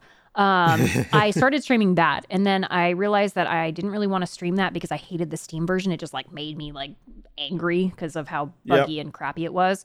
So I started playing Final Fantasy 14 on my PS4, and I realized that I could stream, and I didn't know anybody. I had n- like no friends in this game whatsoever. Like nobody I knew was playing it. So I started streaming actually for with with Final Fantasy 14, going through the story. So I started. Um, really streaming kind of more so in my like early Heavensward days because I started streaming okay. a couple like maybe like a month or two later. I, I got the game in December 2015 and I think I started streaming like actively on my PS4 in like March and then I built my first gaming PC that October and started actually taking like content creation seriously that October. So October 2016. Okay. Um, and I streamed my whole like progression through the story. Um, I was a dragoon back then, probably one of the worst on the server. And it it was just it was amazing. And I had people coming in and helping me. They would teach me things that I had no idea. They were like teaching me about like how you had to level, like back in the day, you had to level one class to get a certain skill, and then this class to get that skill. And it, it really just turned into this huge community building thing for me. So it not only did the story pull me in, but the community built built me in. And unless you're somebody that really just has that like strong desire to play MMOs or has a strong desire for those community driven games, I can see why a lot of people wouldn't necessarily jump into it as like a primary focus. But for me, I, I kind of jumped from one online world to another because I was, uh, you know, in Second Life, and then I before that I was in The Sims Online. Like I always had something. Okay. So this kind of filled that gap for me the last seven years. That's yeah. And going back to the whole thing about community, like that's one thing I found about just in 14 is there's so many positive people who are willing to help you out and help teach you. Not not just in in your streams, but just online. It, it was Yeah, It it was was, almost unheard experience. of, like how nice the people Yeah. were. Like, and obviously every community has its little shitheads, but it was uh, overwhelmingly positive, and that was one of the first times I had ever dealt with that much positive from one singular community. yeah, no, that's that's it's absolutely wonderful. And uh just because we are getting a little tight on time, we unfortunately do have to move off of 14. Mhm. So what's uh what's everyone's ranking? And Tyler, you've been very quiet. Because I have nothing to say about 14. now, I mean, I established that, you know, uh, online games really not really my forte, but if I was to play one, this would be the one that I would play. And yeah. admittedly, not really anything about the gameplay entices me whatsoever. But the one thing I do know about 14 is that it is just a celebration of all of Final Fantasy. It is. At all yeah, there's cameos all over. Yeah, and that is something that has tempted me, but again, same with the point that I made with 11, the amount of time that it requires to dedicate, and I love Final Fantasy. I truly do. But there are so many games that I have to play that, you know, I just can't find myself to bring the time to dedicate myself to solely that one game. So in my ranking, it is sitting at 12, which sounds low, but it's by no means a negative 12. It's just a I'm sorry, I just don't know how to make it work 12. Mine's a That's number fair. two. I, I thought that's where it would sit for I you. I Yeah. I was wondering if it was going to be your second or not. Uh, it is number four for me, and just because as much as I admire it, I like the whole redemption arc that it had with Yoshi P, and just everything about it. Its community, its gameplay, and its its story is fantastic. I unfortunately just don't have time for it, and I, I wish I did have that extra time that I could put into it. But again, I got a backlog here, and because I am a physical collector, if this thing fell, it would put me in the hospital. So Yeah. I, I I don't have time for it. yeah. Uh, but I, I I do really wish I did. this uh this next one I'm also not going to have a whole lot of input on it. But I also will say that it's not negative unlike most of my old man thoughts to the new style. I'm actually a little bit more positive about uh what what Final Fantasy 15 is doing about uh Josh, you've played this one, right? Yep. Yeah. Uh not tear well, I guess it's been a few years now. Um yeah, Final Fantasy 15 is it's it's the boy band one. All starting off with pushing your car because it's out of gas. Cup of noodles. It's cup of noodles. Yep. So, ah, I I know it's a bit of a hot take because this this game does get shot on a lot, but I I didn't mind it at least until I believe it was chapter 13 with the hallways, and that thing just kept going and going to the point where I just wanted to stop it there. Um, as for the final boss fight and whatnot, it's very predictable twists, and the second last boss fight is much harder than the last boss fight. And the last boss fight is very gimmicky, where, yeah, it didn't end well. It had a great start. Have you played this one, Crev? I have, I never finished it though. Um, You're not missing much on the end. Yeah, I, I've heard that this game was released basically unfinished and that the DLC basically had to try to fix that and then they stopped that halfway through. So I I have some mixed feelings about 15. Um, I f- firmly believe that 15 kind of just drowned a little for 7 to really shine um, because Yep. they used a lot of those mechanics and a lot of that kind of baseline, I think, from Final Fantasy 15 when they were using uh, or when they were remaking the uh, Final Fantasy 7. Uh, I I didn't love it at first. So when I first got it, I really didn't like it. I played maybe 30 minutes of it. I put it down and I forgot about it. I did re-pick it back up a couple of years ago. Still haven't finished it yet, but I certainly don't have the same sort of like angsty feel about it that I did in the beginning. Is it is Yeah. it a good game? Yeah. Is it a perfect game? Absolutely not. Um, No, and I no, not not by any means. I think it has a lot of redeeming qualities. I do like the character development of it. I think that they did a good job with what they gave us of the story. Am I happy that we didn't get a full story? No. But uh, I think it, of what they gave us, it was a quality story, I think, in my opinion. Um, so mine is actually rated pretty pretty decently. Yeah, I, I, I think all that's fair. Like the first time that you see one of those, uh, oh, I, f- I forget what they're called, but essentially the Empire bring in one of those ships and they just drop start dropping enemies on you, and it's like, whoa, whoa, what what's going on?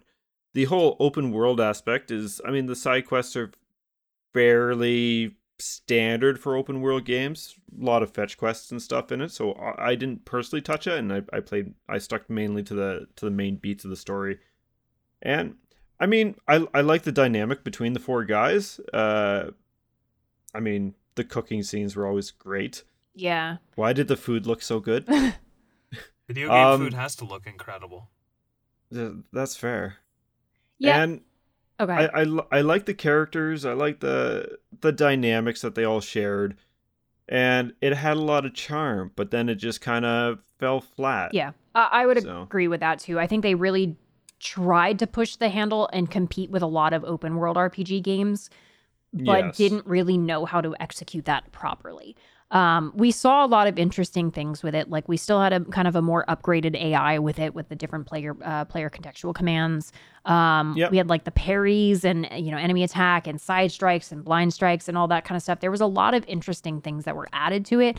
I just think that like they really tried to tackle an empire that they were only able to burn maybe like a security tower for. Like it was it, Yeah. they, they I think they aimed a little higher than they were able to deliver and I think we saw that just from the fact that they never really finished the stories and finished the DLCs. Um not that they should have been DLCs in the first place. I'm a firm believer of give us a I- game and that be done with I it. I agree. But Do do any special content as DLC, sure, but nothing that Yeah. pertains to the actual main story. Yeah.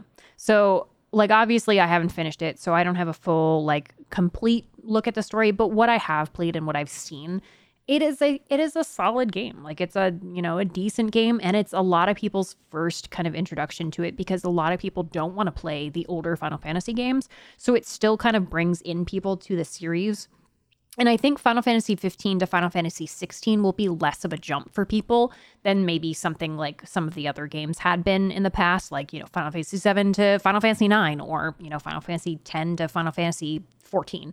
So um, Yeah. I, I think it has a lot of interesting aspects, but um, I think it was just kind of half half washed. Yeah, it it was a marathon that they sprinted and were winded at the three quarter mark. Yeah. Even even halfway, I'd say. So it's uh Tyler, you said that you had a few things that you wanted to So point out on fifteen. I mean, there's a lot about it that really doesn't appeal to me. In all honesty, I have no attachment to these characters. I haven't played it, so I haven't had a reason to have attachment. But it, there, it didn't like immediately draw me like something like you know, Cloud. He's so cool. I need to know why he's so cool. That kind of draw. but yeah. I will say that I think Final Fantasy VII Remake actually helps pull me into wanting to play this game a bit more positively, just because I know that this is a bit more of an archetype for what 7 would become, right? Or 7 Yeah. Remake, I should say. And I really, really like 7 Remake. So. Yeah. I'm willing to give it a shot for that reason, but it's kind of a different thing where Final Fantasy VIII despite my criticisms towards it, it's one of those ones that I want to play to the end to, you know, justify my feelings in, right? As where Yep. Final Fantasy 15 is something I do want to play someday, but I won't feel bad if I drop it a few hours in and it just doesn't grab me, you know? That's that's fair. It's not. I- I, I feel like I'll get enough out of it soon enough into it to know if it's for me or not. And I'm quite okay with that. But I do like what it's trying to do. The open world thing, I got I got mixed feelings on that as I do open worlds these days anyway. Yeah. But I will Me say too. the one thing that made me go, oh, maybe this isn't so bad after all, is I remember watching a friend of mine play it, and he was just fighting some generic goblin enemies, and the goblin sprite was the Final Fantasy. Well, they not a sprite, obviously, but it was designed after the Final Fantasy One goblin sprite, Yes. and that just kind of Mhm. made me think, I. I like this. This this speaks to my nostalgic simplicity of my brain. retro stuff. Yay. Yeah, so I don't know. I don't I don't hate what it's trying to do. I have heard some controversial things, so it's not really you know a huge priority, but like as far as the ranking goes, I got it smack dab in the middle at 8. Yeah, mine's Oh, number nice. six, I think. So Yeah. It's kind of funny because I think I had the most fun with it, but I have it at 10. Yeah, it's it's it's the Woody meme. You, you I'm done playing with you. yeah. Yeah. Yeah, that, that that's that's probably it. Yeah, and you're just picking Oh, up poor- Theatrhythm in the other hand. Yes. Yeah. So Its soundtrack isn't bad either. so I guess Not the greatest, but not not bad by any means. guess that now that we're at the end of uh, that should we should we do a refresher on like our top threes, top five, something like that? Yeah. Uh Crev, do you have yours written down? yeah, I've got mine written down. What do you want? Top That's five or top three? Uh let's do top 5. All right. So number one is seven. Number two is 14. Number three is 12. Number four is nine. And number five is six. Tyler, what's yours? Uh, for 'Cause one, that's that's a pretty good strong lineup. yeah, uh, mine obviously as we've mentioned here uh, strays a little bit more to the earlier end of uh the timeline. So we have one is Final Fantasy six, two would be seven, three would be four, five, four would be nine. That's hard to structure that, and five would be three. That's pretty good too. Uh so mine is first is 7, second is 6, 3 is 9, 4 is 14, and 5 is 4. Also known as 2. Numbers. So I had to toss another number in there. Yeah. But wild card question: If you had to pick an honorable mention slash doesn't have to be your favorite, but at least one that you just kind of want to bring to the spotlight right now, what's a game with Final Fantasy in it, but not a mainline game that you would? I'm I'm gonna get a little love to Chrono Trigger here. I think that's the best Final Fantasy game. Final Fantasy. oh, so not Tactics. necessarily a spin-off. Wait, Sorry, I thought you said it had to have Final Fantasy in the title. I say lots of things, but they're usually about Chrono Trigger. Mine is definitely Final Fantasy Tactics. if if I'm not being facetious, it would probably be the Theatrhythm series. So, but Tactics is one I need to try. I've I don't know. Tactics RPGs aren't my thing, but also Final Fantasy Tactics is like the gold standard for them. It is. I have been chasing the Final Fantasy Tactics high for 25 years. I can't find another game that even comes like the only games that have come close to it were Triangle Strategy, and even that was not close. what a name. yeah, I'm, I'm still not a fan of that name. Uh, Yeah, I was like, let's drop things out of a bucket and see what we can grab. pretty, pretty much. Oh, th- oh, wait, they just dropped the project part of it. yeah. Yeah. Oh no.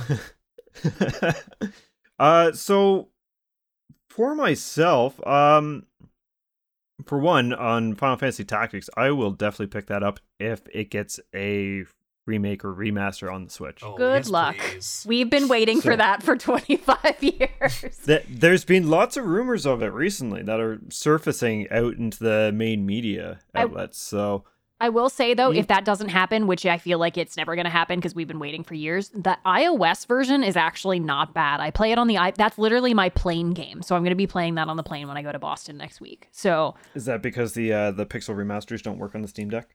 uh, no, mostly because I'm bringing my Switch.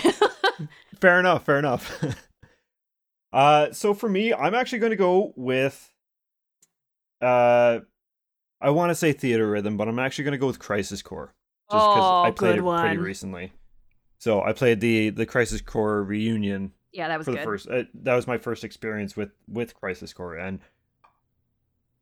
the beginning i didn't have a great time with but that ending and just past that halfway mark or even a quarter of the way mark into it it's just it really picked up speed it answered a lot of things that we didn't that we were left asking after seven and yeah, it it I just had a really good time with it. So Haven't gotten to Crisis it Core. yet, but I I am looking forward to finally getting around to Crisis Core one day. I know the plot; it's funny, but um, it's it's. I want to play it. I like the Final Fantasy VII compilation stuff. You know, Zack's a pretty solid character. Want to know more about, and it just seems like you know, if if I can get through Kingdom Hearts three five eight over two days, or whatever the heck it was called, I think I can do Crisis Core. You just want to do it for Loveless, right? Yeah, gotta do it. For Loveless. all right. Does anyone have any final thoughts? Play all the Final Fantasy games. I don't care which one you play first, but play one. Yeah, that's pretty solid advice. you spoony it's- bard. Or you There best looking man in the room. or woman or Cup of non noodles. binary. We don't we don't judge here. yep. Uh, all right. Well, I guess that is it. Uh, so Crev will pass me off her details, and I'll make sure that they are in the description for anyone who wants to go check her out, her lovely content. And uh, yeah, I think I'm spent myself. So, Crev, where can they find you one more time? Yeah, absolutely. I am found most days on Twitch at twitch.tv slash Crev. That's C R E V.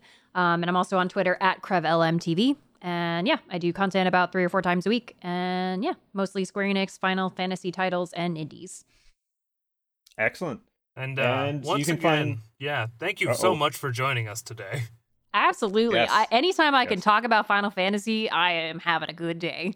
That's kind of what I was banking on when we sent you a message. it's like, come on, she she loves the series, right? Sure enough. Yeah. Uh, yeah. Thank you so much for coming. I hopefully we can get you on again later on down the road. And uh, yeah, hope you had a good time. Definitely. And to everyone listening, I hope you enjoyed the episode. This has been the Optional Boss Podcast. You can find us over on Instagram or Twitter at Optional Boss PC. And we'll see you next time. Bye, everyone. Bye. Bye.